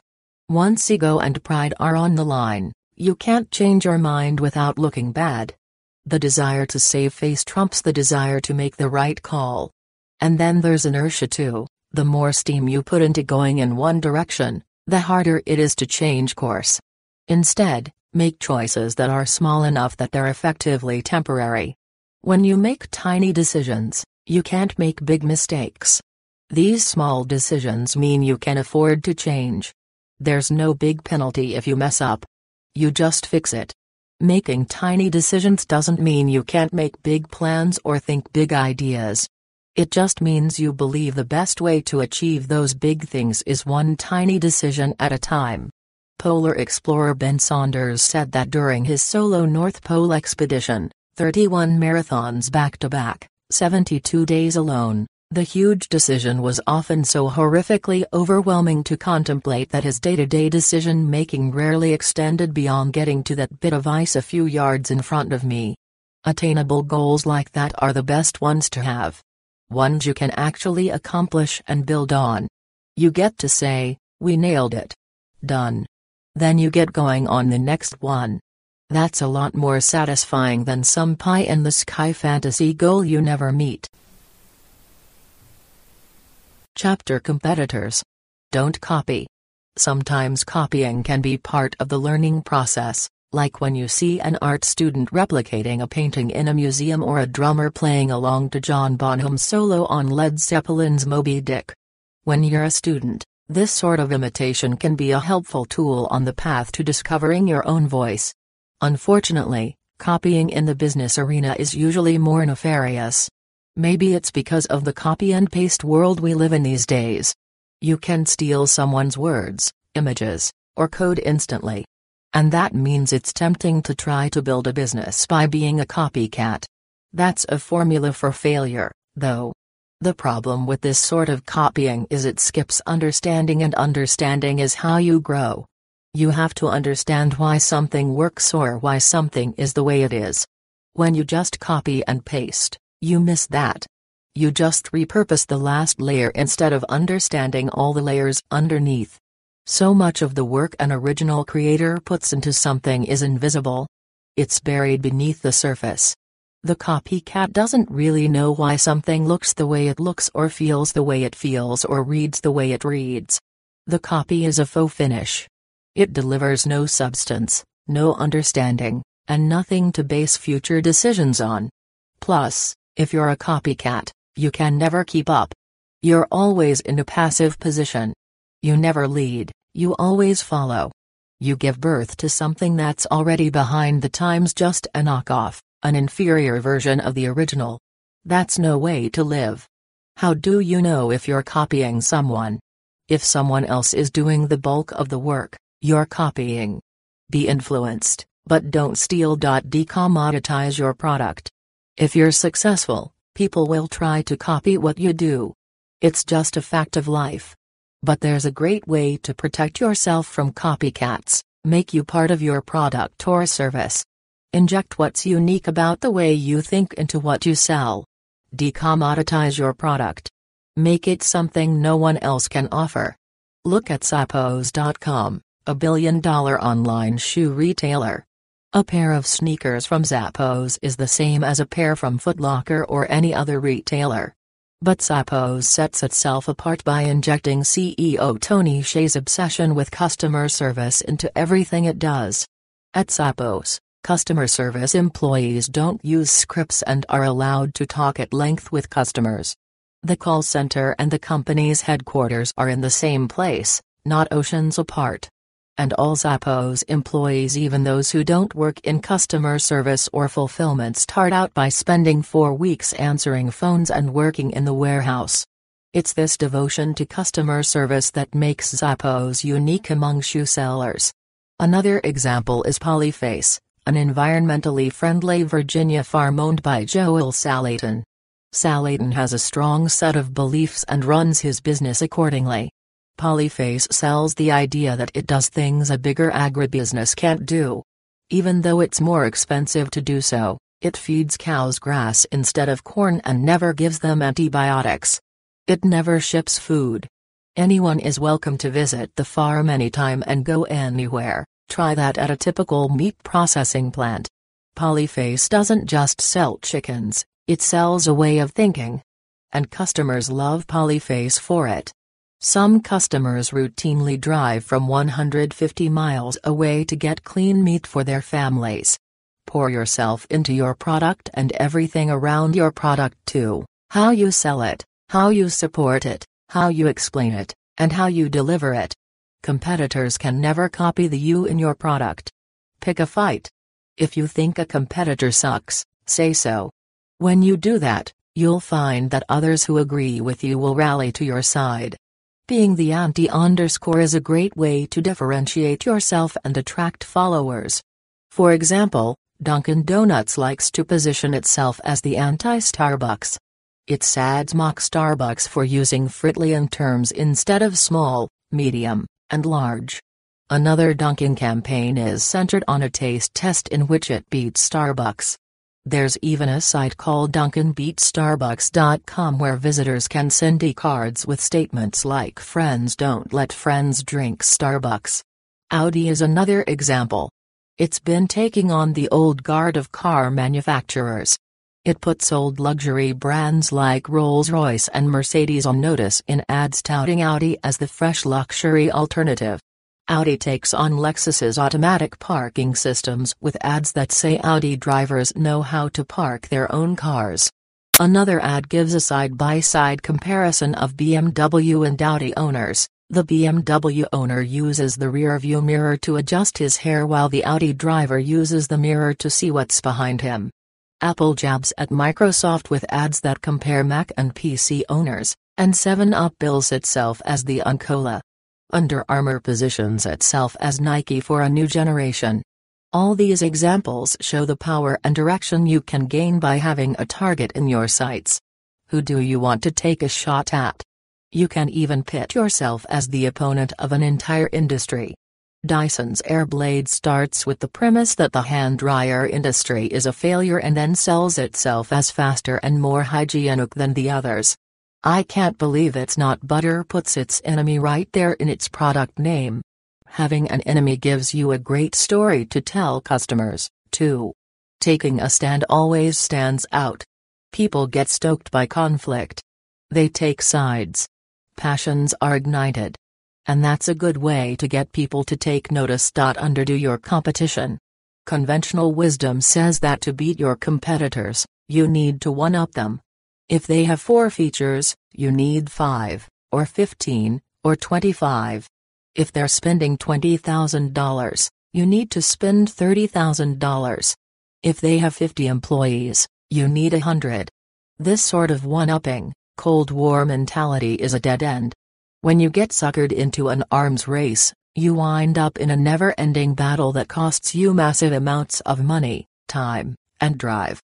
And it forces you to constantly be on the defensive, too. Defensive companies can't think ahead, they can only think behind. They don't lead, they follow. So what do you do instead? Do less than your competitors to beat them. Solve the simple problems and leave the hairy, difficult, nasty problems to the competition. Instead of one-upping, try one-downing. Instead of outdoing, try underdoing. The bicycle world provides a great example. For years, major bicycle brands focused on the latest in high-tech equipment, mountain bikes with suspension and ultra-strong disc brakes, or lighter-weight titanium road bikes with carbon fiber everything. And it was assumed that bikes should have multiple gears, 3, 10, or 21. But recently, fixed gear bicycles have boomed in popularity, despite being as low tech as you can get. These bikes have just one gear. Some models don't have brakes. The advantage they're simpler, lighter, cheaper, and don't require as much maintenance. Another great example of a product that is succeeding by underdoing the competition, the Flippen Ultra Simple, point and shoot, compact camcorder that's taken a significant percentage of the market in a short time.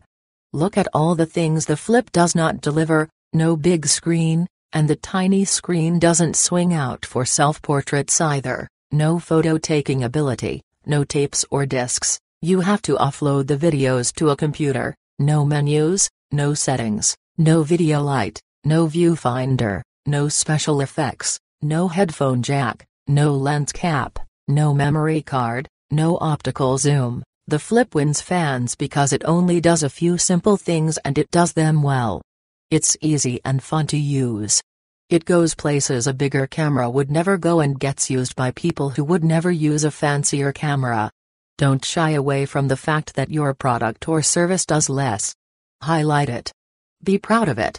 Sell it as aggressively as competitors sell their extensive feature lists. Who cares what they're doing? In the end, it's not worth paying much attention to the competition anyway. Why not? Because worrying about the competition quickly turns into an obsession. What are they doing right now? Where are they going next? How should we react? Every little move becomes something to be analyzed. And that's a terrible mindset. It leads to overwhelming stress and anxiety.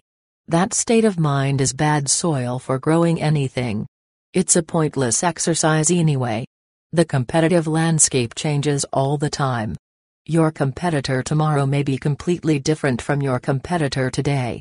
It's out of your control. What's the point of worrying about things you can't control? Focus on yourself instead. What's going on in here is way more important than what's going on out there. When you spend time worrying about someone else, you can't spend that time improving yourself focus on competitors too much and you wind up diluting your own vision. Your chances of coming up with something fresh go way down when you keep feeding your brain other people's ideas. You become reactionary instead of visionary. You wind up offering your competitors products with a different coat of paint. If you're planning to build the iPod killer or the next Pokemon, you're already dead. You're allowing the competition to set the parameters. You're not going to out-Apple Apple. They're defining the rules of the game. And you can't beat someone who's making the rules. You need to redefine the rules, not just build something slightly better. Don't ask yourself whether you're beating Apple, or whoever the big boy is in your industry. That's the wrong question to ask. It's not a win or lose battle. Their profits and costs are theirs. Yours are yours. If you're just going to be like everyone else, why are you even doing this? If you merely replicate competitors, there's no point to your existence. Even if you wind up losing, it's better to go down fighting for what you believe in instead of just imitating others.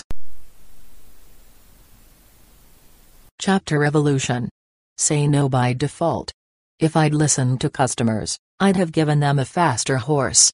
Henry Ford, it's so easy to say yes. Yes to another feature, yes to an overly optimistic deadline, yes to a mediocre design. Soon, the stack of things you've said yes to grows so tall you can't even see the things you should really be doing. Start getting into the habit of saying no even to many of your best ideas. Use the power of no to get your priorities straight. You rarely regret saying no. But you often wind up regretting saying yes. People avoid saying no because confrontation makes them uncomfortable. But the alternative is even worse. You drag things out, make things complicated, and work on ideas you don't believe in.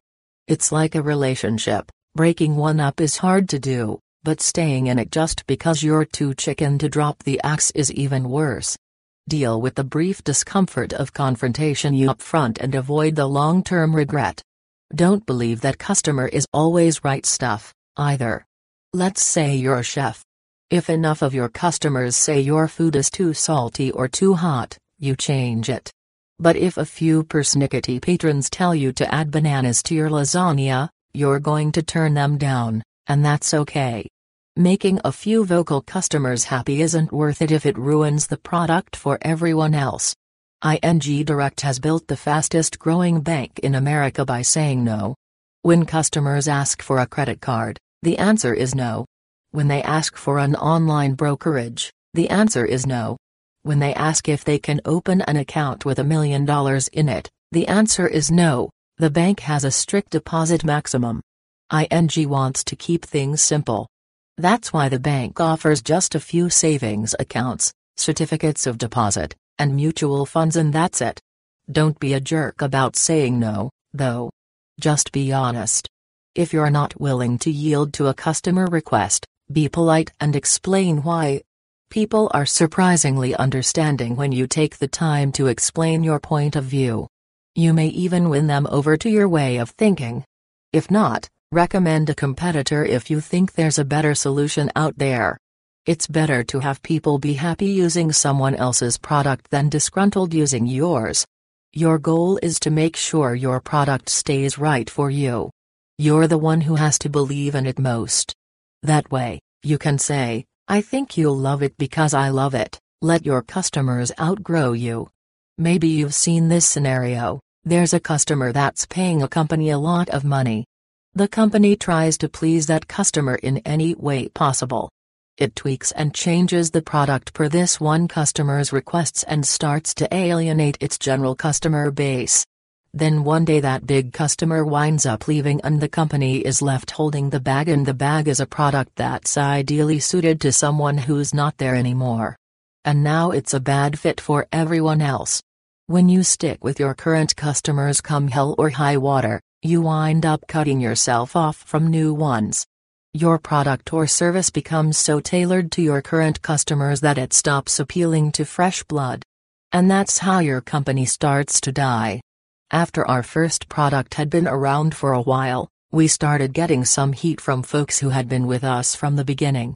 They said they were starting to grow out of the application. Their businesses were changing and they wanted us to change our product to mirror their newfound complexity and requirements. We said no. Here's why we'd rather our customers grow out of our products eventually than never be able to grow into them in the first place. Adding power user features to satisfy some can intimidate those who aren't on board yet. Scaring away new customers is worse than losing old customers. When you let customers outgrow you, you most likely wind up with a product that's basic and that's fine. Small, simple, basic needs are constant. There's an endless supply of customers who need exactly that. And there are always more people who are not using your product than people who are. Make sure you make it easy for these people to get on board. That's where your continued growth potential lies. People and situations change. You can't be everything to everyone. Companies need to be true to a type of customer more than a specific individual customer with changing needs. Don't confuse enthusiasm with priority. Coming up with a great idea gives you a rush. You start imagining the possibilities and the benefits. And of course, you want all that right away. So you drop everything else you're working on and begin pursuing your latest, greatest idea. Bad move. The enthusiasm you have for a new idea is not an accurate indicator of its true worth. What seems like a surefire hit right now often gets downgraded to just a nice to have by morning. And nice to have isn't worth putting everything else on hold. We have ideas for new features all the time. On top of that, we get dozens of interesting ideas from customers every day too. Sure, it'd be fun to immediately chase all these ideas to see where they lead. But if we did that, we'd just wind up running on a treadmill and never get anywhere.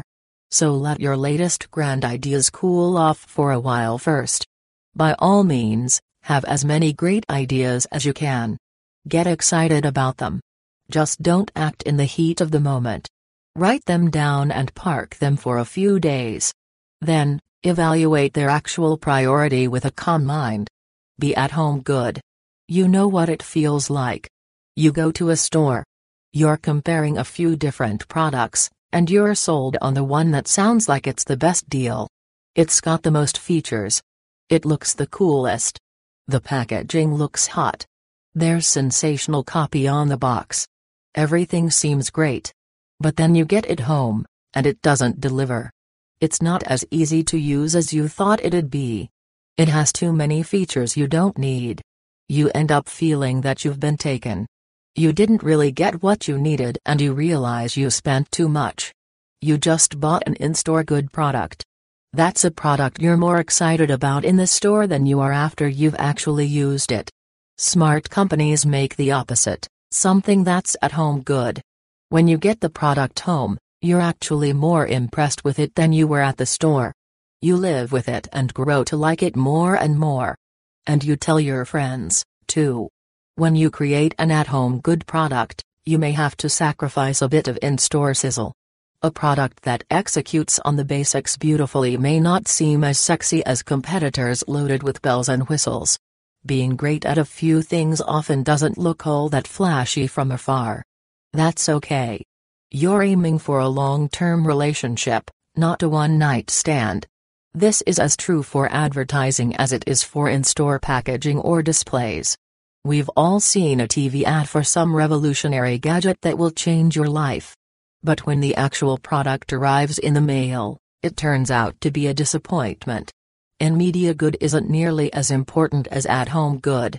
You can't paint over a bad experience with good advertising or marketing. Don't write it down. How should you keep track of what customers want? Don't. Listen, but then forget what people said. Seriously. There's no need for a spreadsheet, database, or filing system. The requests that really matter are the ones you'll hear over and over. After a while, you won't be able to forget them.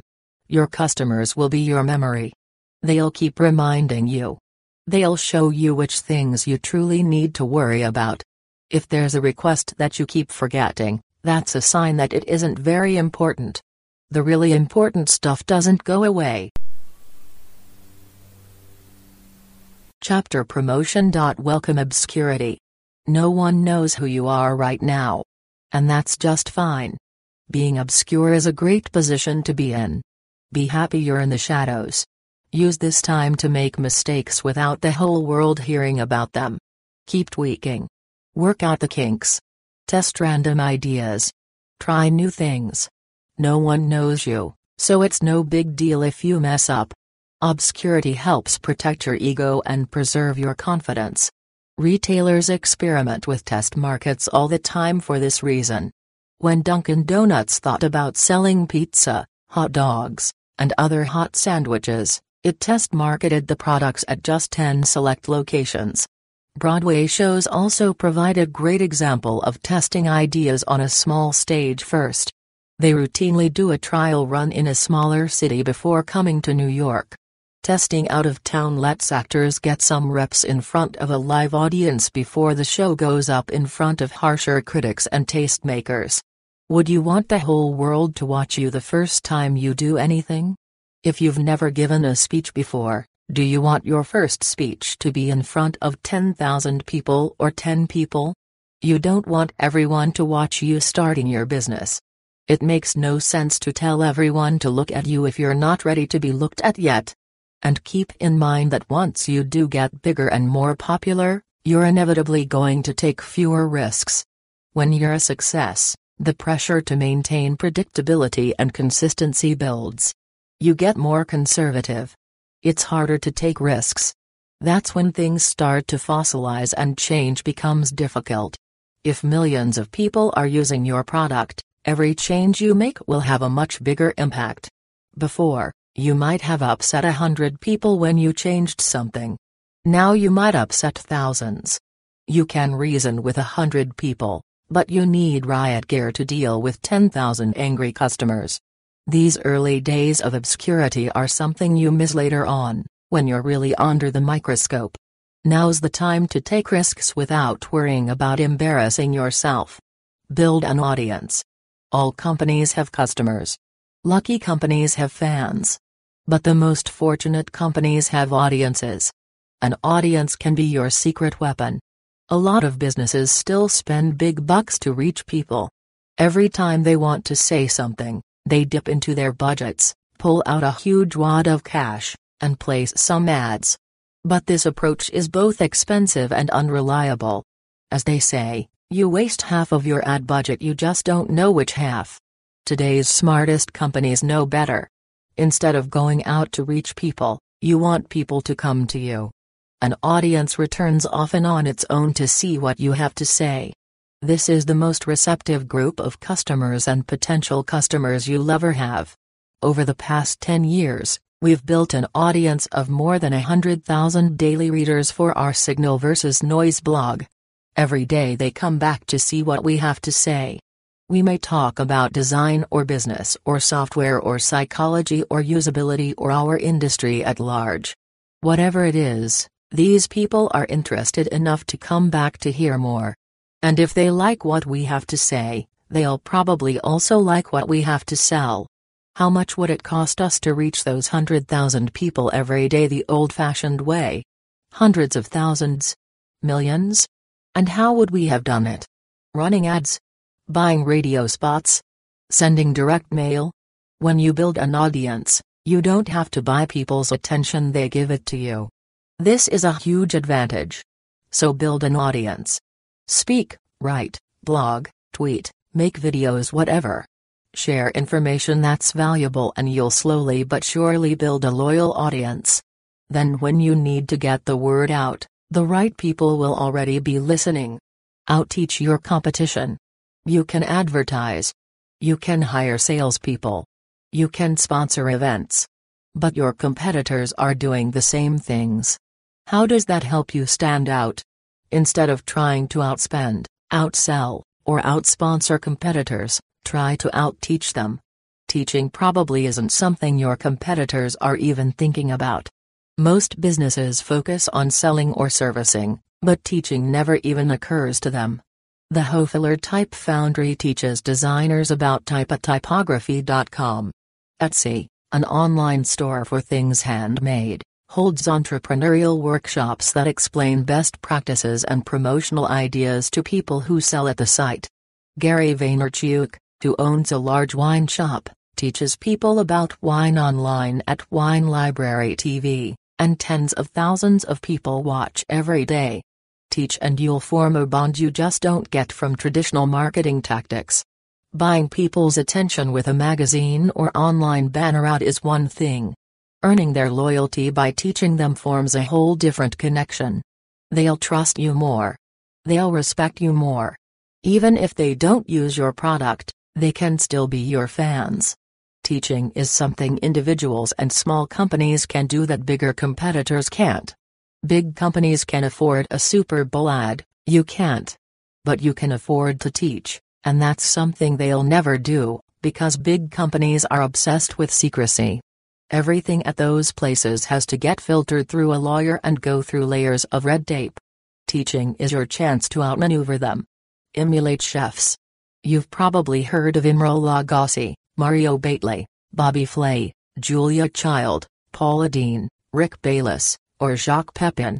They're great chefs, but there are a lot of great chefs out there. So why do you know these few better than others? Because they share everything they know. They put their recipes in cookbooks and show their techniques on cooking shows. As a business owner, you should share everything you know too. This is anathema to most in the business world. Businesses are usually paranoid and secretive. They think they have proprietary this and competitive advantage that. Maybe a rare few do, but most don't. And those that don't should stop acting like those that do. Don't be afraid of sharing. A recipe is much easier to copy than a business. Shouldn't that scare Mario Batali? Why would he go on TV and show you how he does what he does? Why would he put all his recipes in cookbooks where anyone can buy and replicate them? Because he knows those recipes and techniques aren't enough to beat him at his own game. No one's going to buy his cookbook, open a restaurant next door, and put him out of business. It just doesn't work like that. Yet this is what many in the business world think will happen if their competitors learn how they do things. Get over it. So emulate famous chefs. They cook, so they write cookbooks. What do you do? What are your recipes? What's your cookbook? What can you tell the world about how you operate that's informative, educational, and promotional? This book is our cookbook. What's yours? Go behind the scenes. Give people a backstage pass and show them how your business works. Imagine that someone wanted to make a reality show about your business. What would they share? Now stop waiting for someone else and do it yourself. Think no one will care? Think again. Even seemingly boring jobs can be fascinating when presented right. What could be more boring than commercial fishing and trucking? Yet the Discovery Channel and History Channel have turned these professions into highly rated shows, Deadliest Catch and Ice Road Truckers. It doesn't need to be a dangerous job, either. People love finding out the little secrets of all kinds of businesses, even one that makes those tiny marshmallows in breakfast cereals. That's why the Food Network's Unwrapped which explores the secrets behind lunchbox treats, soda pop, movie candy, and more is such a popular program. People are curious about how things are made. It's why they like factory tours or behind the scenes footage on DVDs. They want to see how the sets are built, how the animation is done, how the director cast the film, etc. They want to know how and why other people make decisions. Letting people behind the curtain changes your relationship with them. They'll feel a bond with you and see you as human beings instead of a faceless company. They'll see the sweat and effort that goes into what you sell.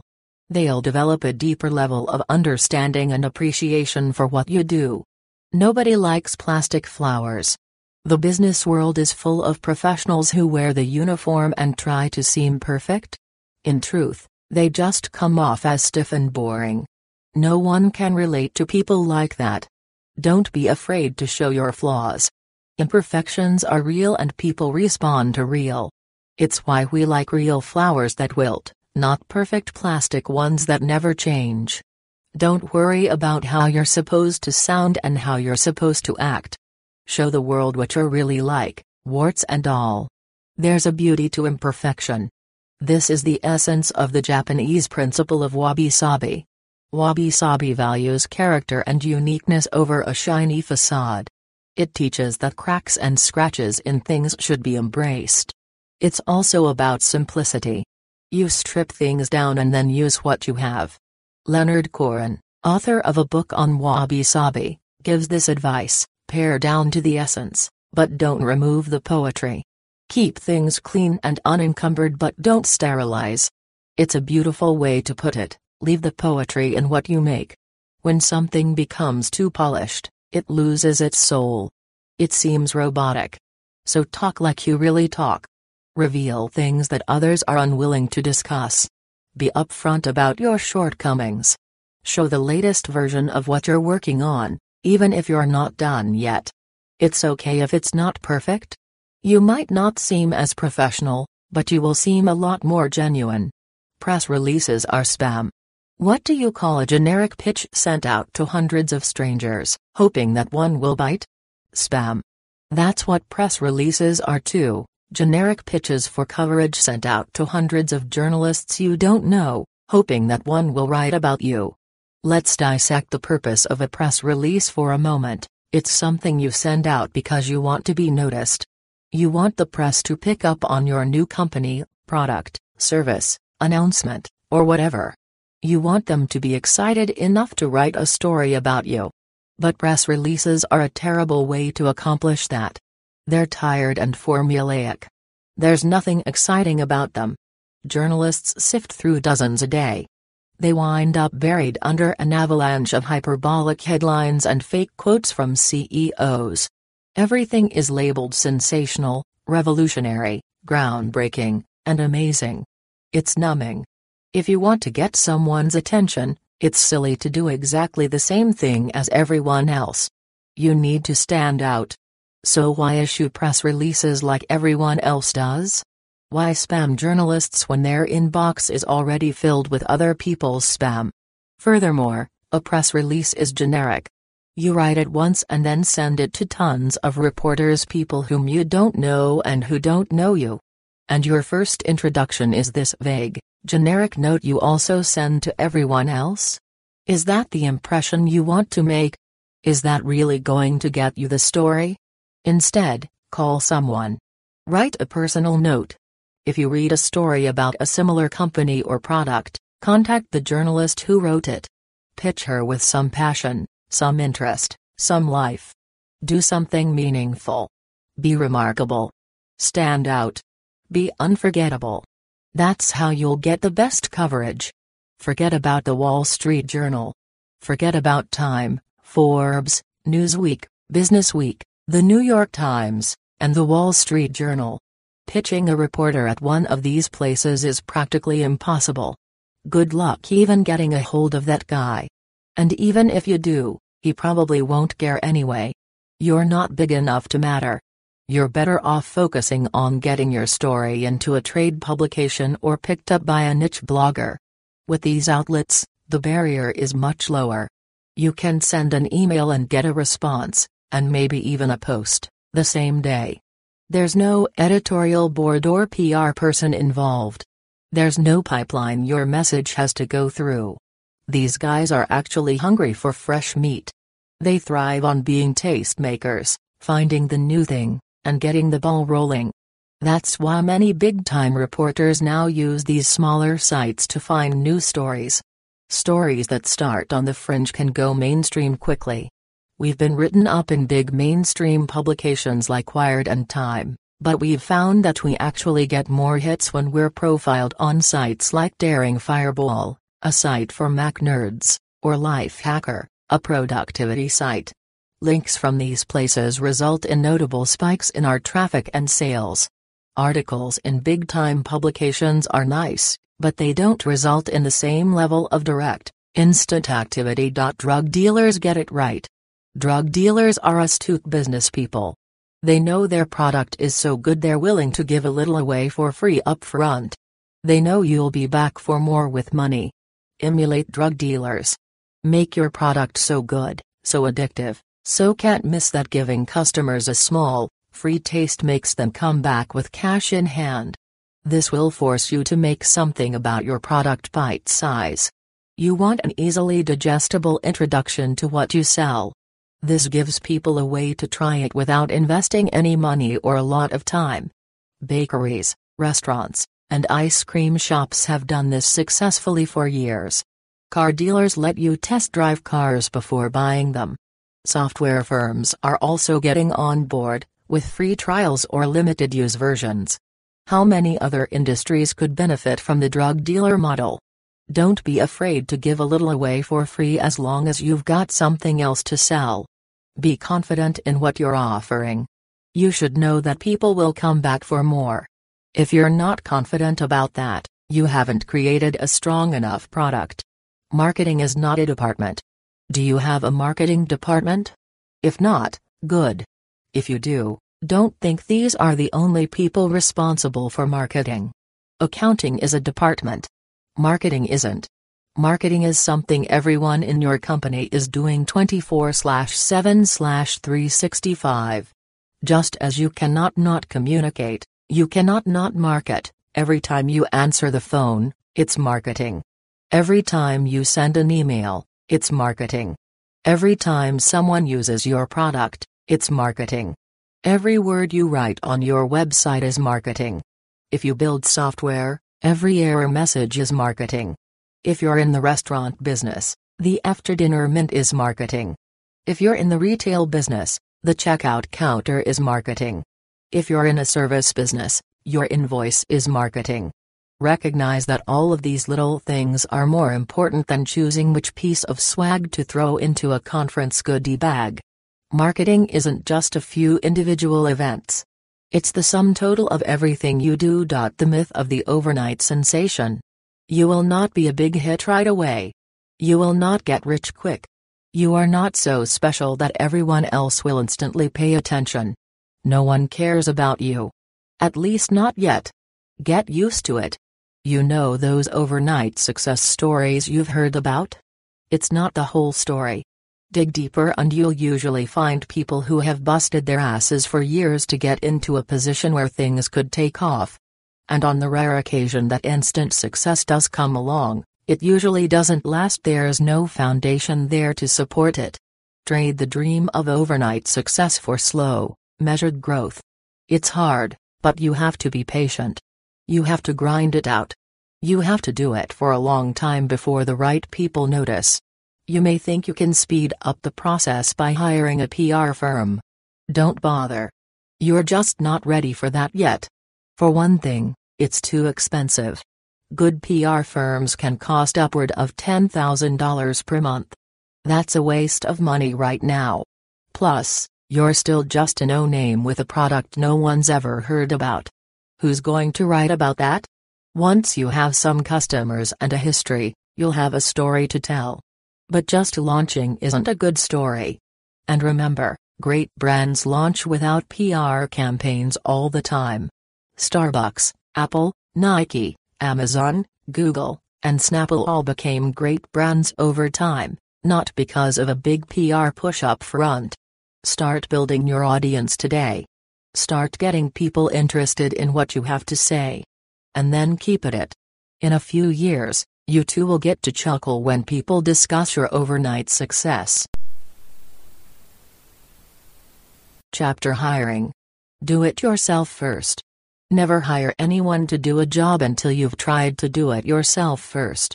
That way, you'll understand the nature of the work.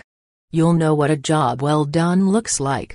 You'll know how to write a realistic job description and which questions to ask in an interview. You'll know whether to hire someone full-time or part-time, outsource it, or keep doing it yourself, the last is preferable, if possible. You'll also be a much better manager, because you'll be supervising people who are doing a job you've done before. You'll know when to criticize and when to support. At 37signals, we didn't hire a system administrator until one of us had spent a whole summer setting up a bunch of servers on his own. For the first three years, one of us did all of our customer support. Then we hired a dedicated support person. We ran with the ball as far as we could before handing it off. That way, we knew what we were looking for once we did decide to hire. You may feel out of your element at times. You might even feel like you suck. That's all right. You can hire your way out of that feeling or you can learn your way out of it. Try learning first. What you give up in initial execution will be repaid many times over by the wisdom you gain. Plus, You should want to be intimately involved in all aspects of your business. Otherwise, you'll wind up in the dark, putting your fate solely in the hands of others. That's dangerous. Hire when it hurts. Don't hire for pleasure, hire to kill pain. Always ask yourself, what if we don't hire anyone? Is that extra work that's burdening us really necessary? Can we solve the problem with a slice of software or a change of practice instead? What if we just don't do it? Similarly, if you lose someone, don't replace him immediately. See how long you can get by without that person and that position. You'll often discover you don't need as many people as you think. The right time to hire is when there's more work than you can handle for a sustained period of time. There should be things you can't do anymore. You should notice the quality level slipping. That's when you're hurting. And that's when it's time to hire, not earlier. Pass on great people. Some companies are addicted to hiring. Some even hire when they aren't hiring. They'll hear about someone great and invent a position or title just to lure them in. And there they'll sit parked in a position that doesn't matter, doing work that isn't important. Pass on hiring people you don't need, even if you think that person's a great catch. You'll be doing your company more harm than good if you bring in talented people who have nothing important to do. Problems start when you have more people than you need. You start inventing work to keep everyone busy. Artificial work leads to artificial projects. And those artificial projects lead to real costs and complexity. Don't worry about the one that got away. It's much worse to have people on staff who aren't doing anything meaningful. There's plenty of talent out there. When you do have a real need, you'll find someone who fits well. Grade has nothing to do with it. If you don't need someone, you don't need someone. Strangers at a cocktail party. If you go to a cocktail party where everyone is a stranger, the conversation is dull and stiff. You make small talk about the weather, sports, TV shows, etc. You shy away from serious conversations and controversial opinions. A small, intimate dinner party among old friends is a different story, though. There are genuinely interesting conversations and heated debates. At the end of the night, you feel you actually got something out of it. Hire a ton of people rapidly and a strangers at a cocktail party problem is exactly what you end up with. There are always new faces around, so everyone is unfailingly polite. Everyone tries to avoid any conflict or drama. No one says, this idea sucks. People appease instead of challenge. And that appeasement is what gets companies into trouble. You need to be able to tell people when they're full of crap. If that doesn't happen, you start churning out something that doesn't offend anyone but also doesn't make anyone fall in love. You need an environment where everyone feels safe enough to be honest when things get tough. You need to know how far you can push someone. You need to know what people really mean when they say something.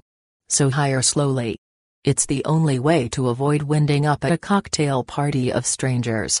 Resumes are ridiculous. We all know resumes are a joke. They're exaggerations.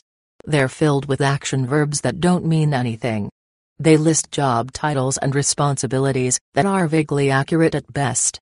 And there's no way to verify most of what's on there. The whole thing is a farce. Worst of all, they're too easy. Anyone can create a decent enough resume. That's why half-assed applicants love them so much. They can shotgun out hundreds at a time to potential employers. It's another form of spam. They don't care about landing your job, they just care about landing any job. If someone sends out a resume to 300 companies, that's a huge red flag right there. There's no way that applicant has researched you. There's no way he knows what's different about your company. If you hire based on this garbage, you're missing the point of what hiring is about. You want a specific candidate who cares specifically about your company, your products, your customers, and your job. So how do you find these candidates? First step, check the cover letter. In a cover letter, you get actual communication instead of a list of skills, verbs, and years of irrelevance. There's no way an applicant can churn out hundreds of personalized letters. That's why the cover letter is a much better test than a resume. You hear someone's actual voice and are able recognize if it's in tune with you and your company. Trust your gut reaction. If the first paragraph sucks, the second has to work that much harder. If there's no hook in the first three, it's unlikely there's a match there. On the other hand, if your gut is telling you there's a chance at a real match, then move on to the interview stage. Years of irrelevance. We've all seen job ads that say, 5 years of experience required. That may give you a number, but it tells you nothing. Of course, requiring some baseline level of experience can be a good idea when hiring. It makes sense to go after candidates with 6 months to a year of experience. It takes that long to internalize the idioms, learn how things work, understand the relevant tools, etc. But after that, the curve flattens out. There's surprisingly little difference between a candidate with six months of experience and one with six years. The real difference comes from the individual's dedication, personality, and intelligence. How do you really measure this stuff anyway? What does five years of experience mean? If you spent a couple of weekends experimenting with something a few years back, can you count that as a year of experience? How is a company supposed to verify these claims? These are murky waters. How long someone's been doing it is overrated. What matters is how well they've been doing it, forget about formal education. I have never let my schooling interfere with my education. Mark Twain. There are plenty of companies out there who have educational requirements. They only hire people with a college degree, sometimes in a specific field or an advanced degree or a certain GPA or certification of some sort or some other requirement. Come on. There are plenty of intelligent people who don't excel in the classroom. Don't fall into the trap of thinking you need someone from one of the best schools in order to get results. 90% of CEOs currently heading the top 500 American companies did not receive undergraduate degrees from Ivy League colleges. In fact, more received their undergraduate degrees from the University of Wisconsin than from Harvard, the most heavily represented Ivy school, with nine CEOs. Too much time in academia can actually do you harm. Take writing, for example. When you get out of school, you have to unlearn so much of the way they teach you to write there. Some of the misguided lessons you learn in academia, the longer a document is, the more it matters. Stiff, formal tone is better than being conversational. Using big words is impressive. You need to write a certain number of words or pages to make a point. The format matters as much, or more, than the content of what you write. It's no wonder so much business writing winds up dry, wordy, and dripping with nonsense. People are just continuing the bad habits they picked up in school. It's not just academic writing, either. There are a lot of skills that are useful in academia that aren't worth much outside of it. Bottom line, the pool of great candidates is far bigger than just people who completed college with a stellar GPA. Consider dropouts, people who had low GPAs, community college students, and even those who just went to high school. Everybody works. With a small team, you need people who are going to do work, not delegate work. Everyone's got to be producing. No one can be above the work. That means you need to avoid hiring delegators, those people who love telling others what to do. Delegators are dead weight for a small team. They clog the pipes for others by coming up with busy work. And when they run out of work to assign, they make up more regardless of whether it needs to be done. Delegators love to pull people into meetings, too. In fact, Meetings are a delegator's best friend. That's where he gets to seem important. Meanwhile, everyone else who attends is pulled away from getting real work done. Hire managers of one. Managers of one are people who come up with their own goals and execute them. They don't need heavy direction. They don't need daily check ins. They do what a manager would do set the tone, assign items, determine what needs to get done, etc. But they do it by themselves and for themselves. These people free you from oversight. They set their own direction. When you leave them alone, They surprise you with how much they've gotten done. They don't need a lot of hand-holding or supervision. How can you spot these people? Look at their backgrounds. They have set the tone for how they've worked at other jobs. They've run something on their own or launched some kind of project. You want someone who's capable of building something from scratch and seeing it through. Finding these people frees the rest of your team to work more and manage less. Hire great writers. If you are trying to decide among a few people to fill a position, hire the best writer. It doesn't matter if that person is a marketer, salesperson, designer, programmer, or whatever, their writing skills will pay off. That's because being a good writer is about more than writing. Clear writing is a sign of clear thinking. Great writers know how to communicate. They make things easy to understand. They can put themselves in someone else's shoes. They know what to omit. And those are qualities you want in any candidate. Writing is making a comeback all over our society. Look at how much people email and text message now rather than talk on the phone. Look at how much communication happens via instant messaging and blogging. Writing is today's currency for good ideas. The best are everywhere. It's crazy not to hire the best people just because they live far away. Especially now that there's so much technology out there making it easier to bring everyone together online. Our headquarters are in Chicago, but more than half of our team lives elsewhere. We've got people in Spain, Canada, Idaho, Oklahoma, and elsewhere. Had we limited our search only to people in Chicago, we would have missed out on half of the great people we have.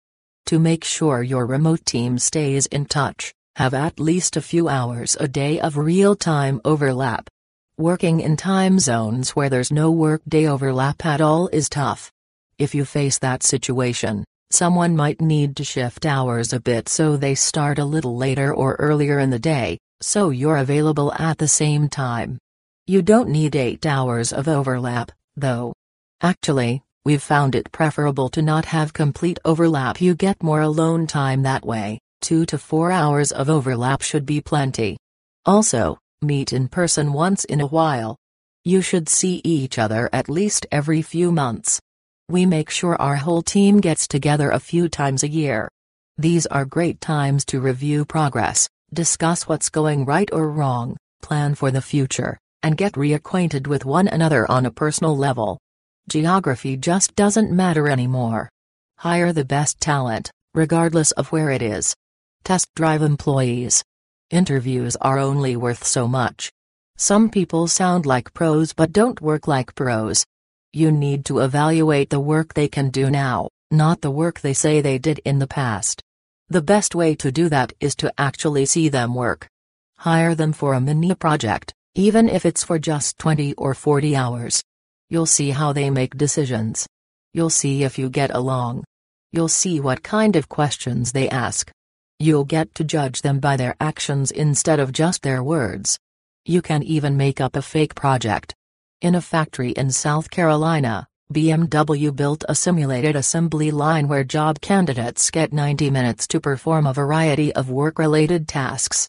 Cessna, the airplane manufacturer, has a role-playing exercise for prospective managers that simulates the day of an executive. Candidates work through memos, deal with phony, irate customers, and handle other problems. Cessna has hired more than a hundred people using this simulation. These companies have realized that when you get into a real work environment, the truth comes out.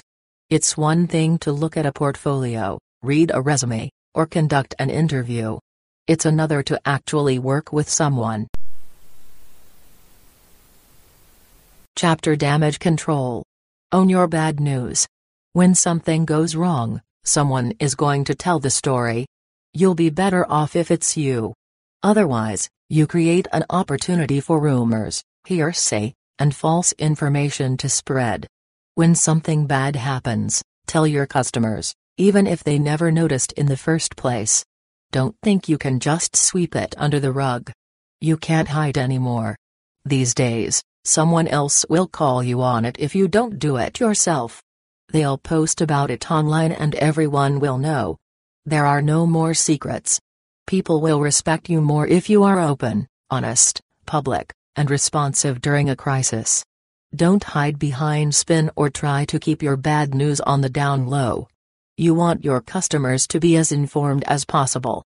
Back in 1989, the Exxon Valdez oil tanker spilled 11 million gallons of oil into Alaska's Prince William Sound. Exxon made the mistake of waiting a long time before responding to the spill and sending aid to Alaska. Exxon's chairman failed to go there until two weeks after the spill. The company held news briefings in Valdez, a remote Alaskan town that was difficult for the press to reach. The result, a PR disaster for Exxon that led the public to believe the company was either hiding something or didn't really care about what had happened. Contrast that Exxon story to the rupture of an Ashland oil storage tank that spilled oil into a river near Pittsburgh around the same time. Ashland Oil's chairman, John Hall, went to the scene of the Ashland spill and took charge. He pledged to clean everything up. He visited news bureaus to explain what the company would do and answer any questions. Within a day, he had shifted the story from a rotten oil company does evil narrative to a good oil company tries to clean up story. Here are some tips on how you can own the story. The message should come from the top. The highest ranking person available should take control in a forceful way. Spread the message far and wide. Use whatever megaphone you have. Don't try to sweep it under the rug. No comment is not an option. Apologize the way a real person would and explain what happened in detail. Honestly be concerned about the fate of your customers then prove it. Speed changes everything. Your call is very important to us. We appreciate your patience. The average hold time right now is 16 minutes. Give me a fucking break. Getting back to people quickly is probably the most important thing you can do when it comes to customer service. It's amazing how much that can diffuse a bad situation and turn it into a good one. Have you ever sent an email and it took days or weeks for the company to get back to you? How did it make you feel? These days, that's what people have come to expect. They're used to being put on hold. They're used to platitudes about caring that aren't backed up. That's why so many support queries start off with an antagonistic tone. Some people may even make threats or call you names. Don't take it personally. They think that's the only way to be heard. They're only trying to be a squeaky wheel in hopes it'll get them a little grease. Once you answer quickly, they shift 180 degrees. They light up. They become extra polite. Often they thank you profusely. It's especially true if you offer a personal response. Customers are so used to canned answers, you can really differentiate yourself by answering thoughtfully and showing that you're listening. And even if you don't have a perfect answer, say something. Let me do some research and get back to you can work wonders. How to say you're sorry. There's never really a great way to say you're sorry, but there are plenty of terrible ways. One of the worst ways is the non apology apology, which sounds like an apology but doesn't really accept any blame. For example, we're sorry if this upset you. Or I'm sorry that you don't feel we lived up to your expectations. Whatever. A good apology accepts responsibility. It has no conditional if phrase attached. It shows people that the buck stops with you. And then it provides real details about what happened and what you're doing to prevent it from happening again. And it seeks a way to make things right. Here's another bad one. We apologize for any inconvenience this may have caused. Oh, please. Let's break down why that's bad. We apologize. If you spilled coffee on someone while riding the subway, would you say, I apologize? No, you'd say, I'm so, so sorry. Well, if your service is critical to your customers, an interruption to that service is like spilling hot coffee all over them. So use the appropriate tone and language to show that you understand the severity of what happened. Also, the person in charge should take personal responsibility. An I apology is a lot stronger than a we apology. Any inconvenience. If customers depend on your service and can't get to it, it's not merely an inconvenience. It's a crisis. An inconvenience is a long line at the grocery store. This ain't that. This may have caused the may here implies there might not be anything wrong at all. That's a classic non apology apology move. It slights the very real problems that customers are experiencing. If this didn't affect them, you don't really need to say anything. If it did affect them, then there's no need for may here. Stop wavering. So what's the perfect way to say you're sorry? There's no magic bullet. Any stock answer will sound generic and hollow. You're going to have to take it on a case-by-case basis. The number one principle to keep in mind when you apologize, how would you feel about the apology if you were on the other end?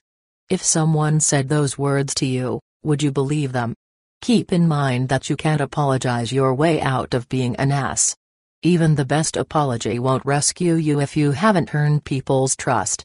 Everything you do before things go wrong matters far more than the actual words you use to apologize. If you've built rapport with customers, they'll cut you some slack and trust you when you say you're sorry. Put everyone on the front lines. In the restaurant business, there's a world of difference between working in the kitchen and dealing with customers. Cooking schools and smart restaurateurs know it's important for both sides to understand and empathize with each other. That's why they often have chefs work out front as waiters for a stretch. That way, the kitchen staff can interact with customers and see what it's actually like on the front lines. A lot of companies have a similar front of house slash back of house split. The people who make the product work in the kitchen while support handles the customers. Unfortunately, that means the product's chefs never get to directly hear what customers are saying. Too bad. Listening to customers is the best way to get in tune with a product's strengths and weaknesses. Think about the children's game telephone. There are 10 kids sitting in a circle. A message starts and is whispered from one child to another. By the time it gets all the way around, the message is completely distorted to the point where it's usually hilarious. A sentence that makes sense at first comes out the other end as macaroni cantaloupe knows the future. And the more people you have in the circle, the more distorted the message gets. The same thing is true at your company. The more people you have between your customers' words and the people doing the work, the more likely it is that the message will get lost or distorted along the way. Everyone on your team should be connected to your customers maybe not every day, but at least a few times throughout the year. That's the only way your team is going to feel the hurt your customers are experiencing. It's feeling the hurt that really motivates people to fix the problem. And the flip side is true too. The joy of happy customers or ones who have had a problem solved can also be wildly motivating. So don't protect the people doing the work from customer feedback. No one should be shielded from direct criticism. Maybe you think you don't have time to interact with customers. Then make time. Craigslist founder Craig Newmark still answers support emails today, often within minutes. He also deletes racist comments from the site's discussion boards and pesters New York City realtors who post apartments for rent that don't exist. If he can devote this kind of attention to customer service, you can too. Take a deep breath. When you rock the boat, there will be waves. After you introduce a new feature, change a policy, or remove something, knee-jerk reactions will pour in. Resist the urge to panic or make rapid changes in response. Passions flare in the beginning. That's normal. But if you ride out that first rocky week, things usually settle down. People are creatures of habit. That's why they react to change in such a negative way. They're used to using something in a certain way and any change upsets the natural order of things. So they push back. They complain. They demand that you revert to the way things were. But that doesn't mean you should act. Sometimes you need to go ahead with a decision you believe in, even if it's unpopular at first. People often respond before they give a change a fair chance. Sometimes that initial negative reaction is more of a primal response. That's why you'll sometimes hear things like, it's the worst thing I've ever seen. No, it's not. It's a minor change. Come on. Also, Remember that negative reactions are almost always louder and more passionate than positive ones. In fact, you may hear only negative voices even when the majority of your customers are happy about a change. Make sure you don't foolishly backpedal on a necessary but controversial decision. So when people complain, let things simmer for a while. Let them know you're listening. Show them you're aware of what they're saying. Let them know you understand their discontent. But explain that you're going to let it go for a while and see what happens. You'll probably find that people will adjust eventually. They may even wind up liking the change more than the old way, once they get used to it. Chapter Culture You don't create a culture. Instant cultures are artificial cultures. They're big bangs made of mission statements, declarations, and rules. They are obvious, ugly, and plastic. Artificial culture is paint. Real culture is patina. You don't create a culture. It happens. This is why new companies don't have a culture. Culture is the byproduct of consistent behavior. If you encourage people to share, then sharing will be built into your culture. If you reward trust, then trust will be built in.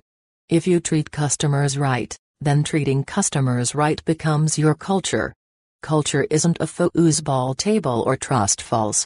It isn't policy. It isn't the Christmas party or the company picnic. Those are objects and events, not culture.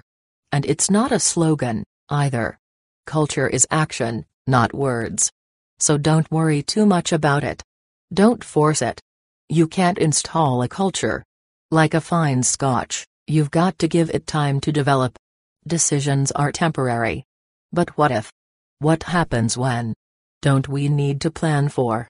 Don't make up problems you don't have yet. It's not a problem until it's a real problem. Most of the things you worry about never happen anyway. Besides, the decisions you make today don't need to last forever. It's easy to shoot down good ideas, interesting policies, or worthwhile experiments by assuming that whatever you decide now needs to work for years on end. It's just not so, especially for a small business. If circumstances change, your decisions can change. Decisions are temporary.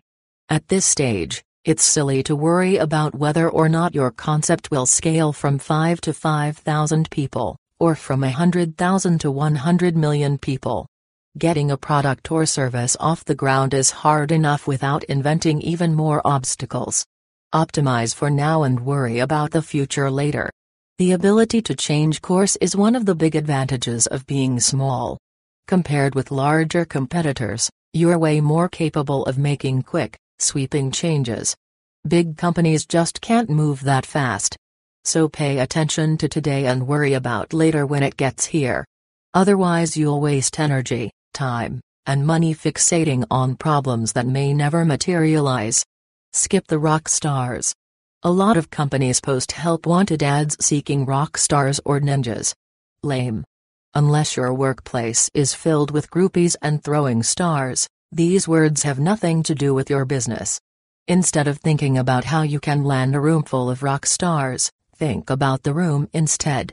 We're all capable of bad, average, and great work. The environment has a lot more to do with great work than most people realize.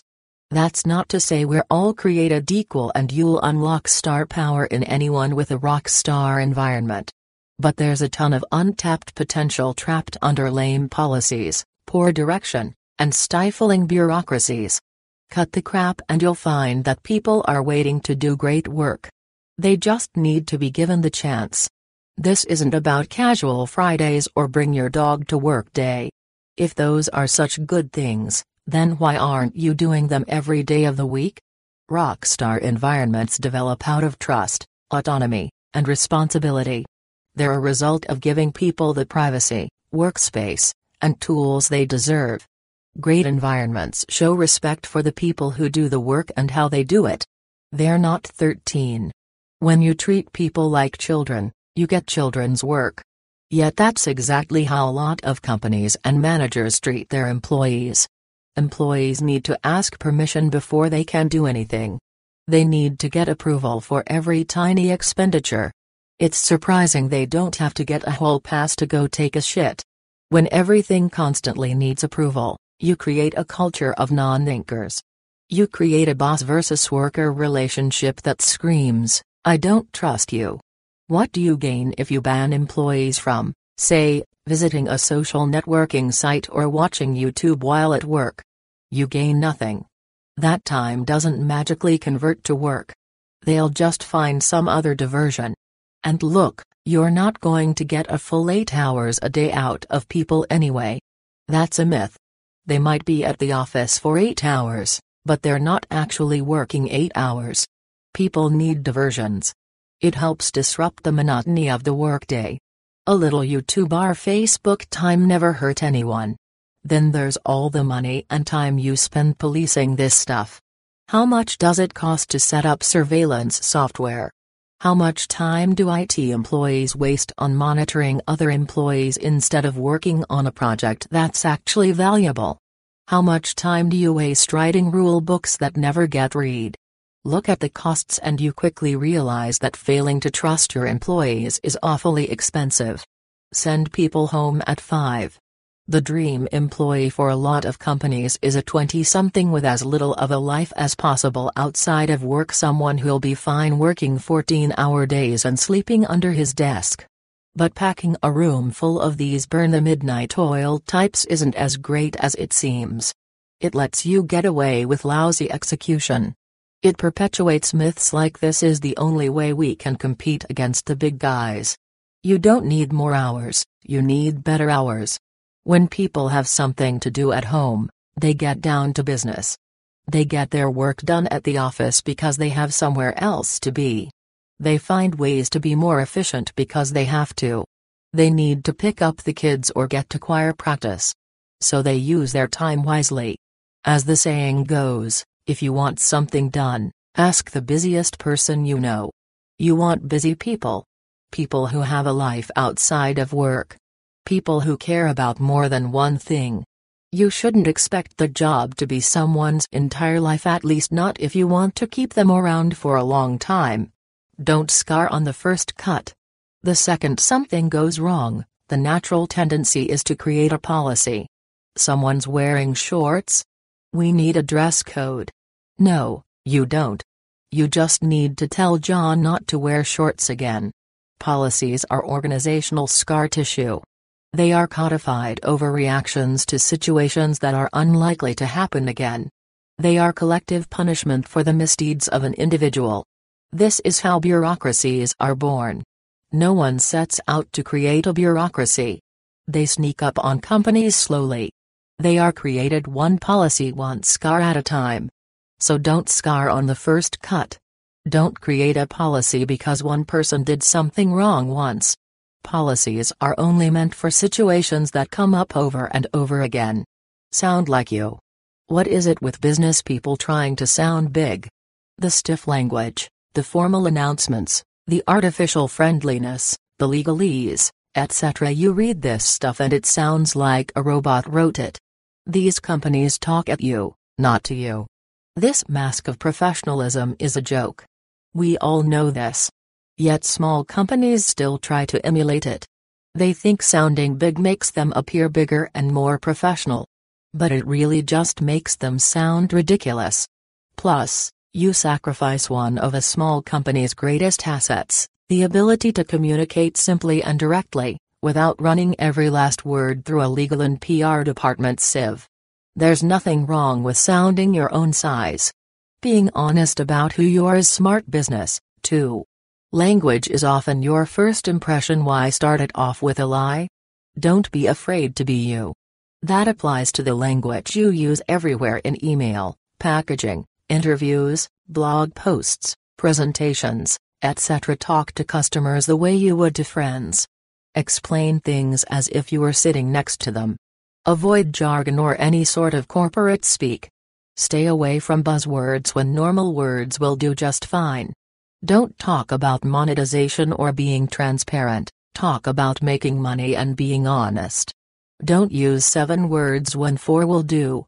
And don't force your employees to end emails with legalese like this email message is for the sole use of the intended recipients and may contain confidential and privileged information. That's like ending all your company emails with a signature that says, We don't trust you and we're ready to prove it in court. Good luck making friends that way. Write to be read, don't write just to write. Whenever you write something, read it out loud. Does it sound the way it would if you were actually talking to someone? If not, how can you make it more conversational? Who said writing needs to be formal? Who said you have to strip away your personality when putting words on paper? Forget rules. Communicate. And when you're writing, don't think about all the people who may read your words. Think of one person. Then write for that one person. Writing for a mob leads to generalities and awkwardness. When you write to a specific target, you're a lot more likely to hit the mark. Four letter words. There are four letter words you should never use in business. They're not fuck or shit. They're need, must, can't, easy, just, only, and fast. These words get in the way of healthy communication. They are red flags that introduce animosity, torpedo good discussions, and cause projects to be late. When you use these four-letter words, you create a black and white situation. But the truth is rarely black and white. So people get upset and problems ensue. Tension and conflict are injected unnecessarily. Here's what's wrong with some of them, need. Very few things actually need to get done. Instead of saying need, you're better off saying maybe or what do you think about this? Or how does this sound? Or do you think we could get away with that? Can't. When you say can't, you probably can. Sometimes there are even opposing can'ts, we can't launch it like that, because it's not quite right versus we can't spend any more time on this, because we have to launch. Both of those statements can't be true. Or wait a minute, can they? Easy. Easy is a word that's used to describe other people's jobs. That should be easy for you to do, right? But notice how rarely people describe their own tasks as easy. For you, it's let me look into it, but for others, it's get it done. These four letter words often pop up during debates, and also watch out for their cousins, everyone, no one, always, and never. Once uttered, they make it tough to find a solution. They box you into a corner by pitting two absolutes against each other. That's when headbutting occurs. You squeeze out any middle ground. And these words are especially dangerous when you string them together. We need to add this feature now. We can't launch without this feature. Everyone wants it. It's only one little thing so it will be easy. You should be able to get it in there fast. Only 36 words, but a hundred assumptions. That's a recipe for disaster. ASAP is poison. Stop saying ASAP. We get it. It's implied. Everyone wants things done as soon as they can be done. When you turn into one of these people who adds ASAP to the end of every request, you're saying everything is high priority. And when everything is high priority, nothing is.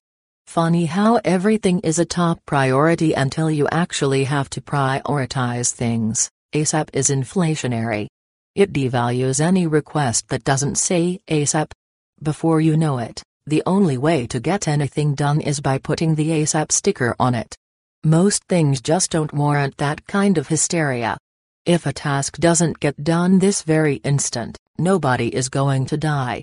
Nobody's going to lose their job. It won't cost the company a ton of money. What it will do is create artificial stress, which leads to burnout and worse. So reserve your use of emergency language for true emergencies. The kind where there are direct, measurable consequences to inaction. For everything else, chill out.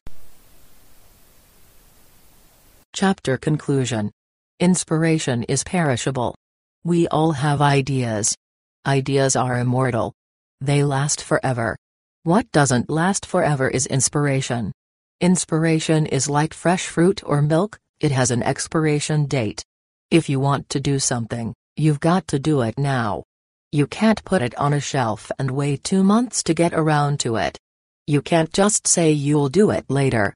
Later, You won't be pumped up about it anymore. If you're inspired on a Friday, swear off the weekend and dive into the project. When you're high on inspiration, you can get two weeks of work done in 24 hours. Inspiration is a time machine in that way. Inspiration is a magical thing, a productivity multiplier, a motivator. But it won't wait for you. Inspiration is a now thing. If it grabs you, grab it right back and put it to work. Thank you and have a good day.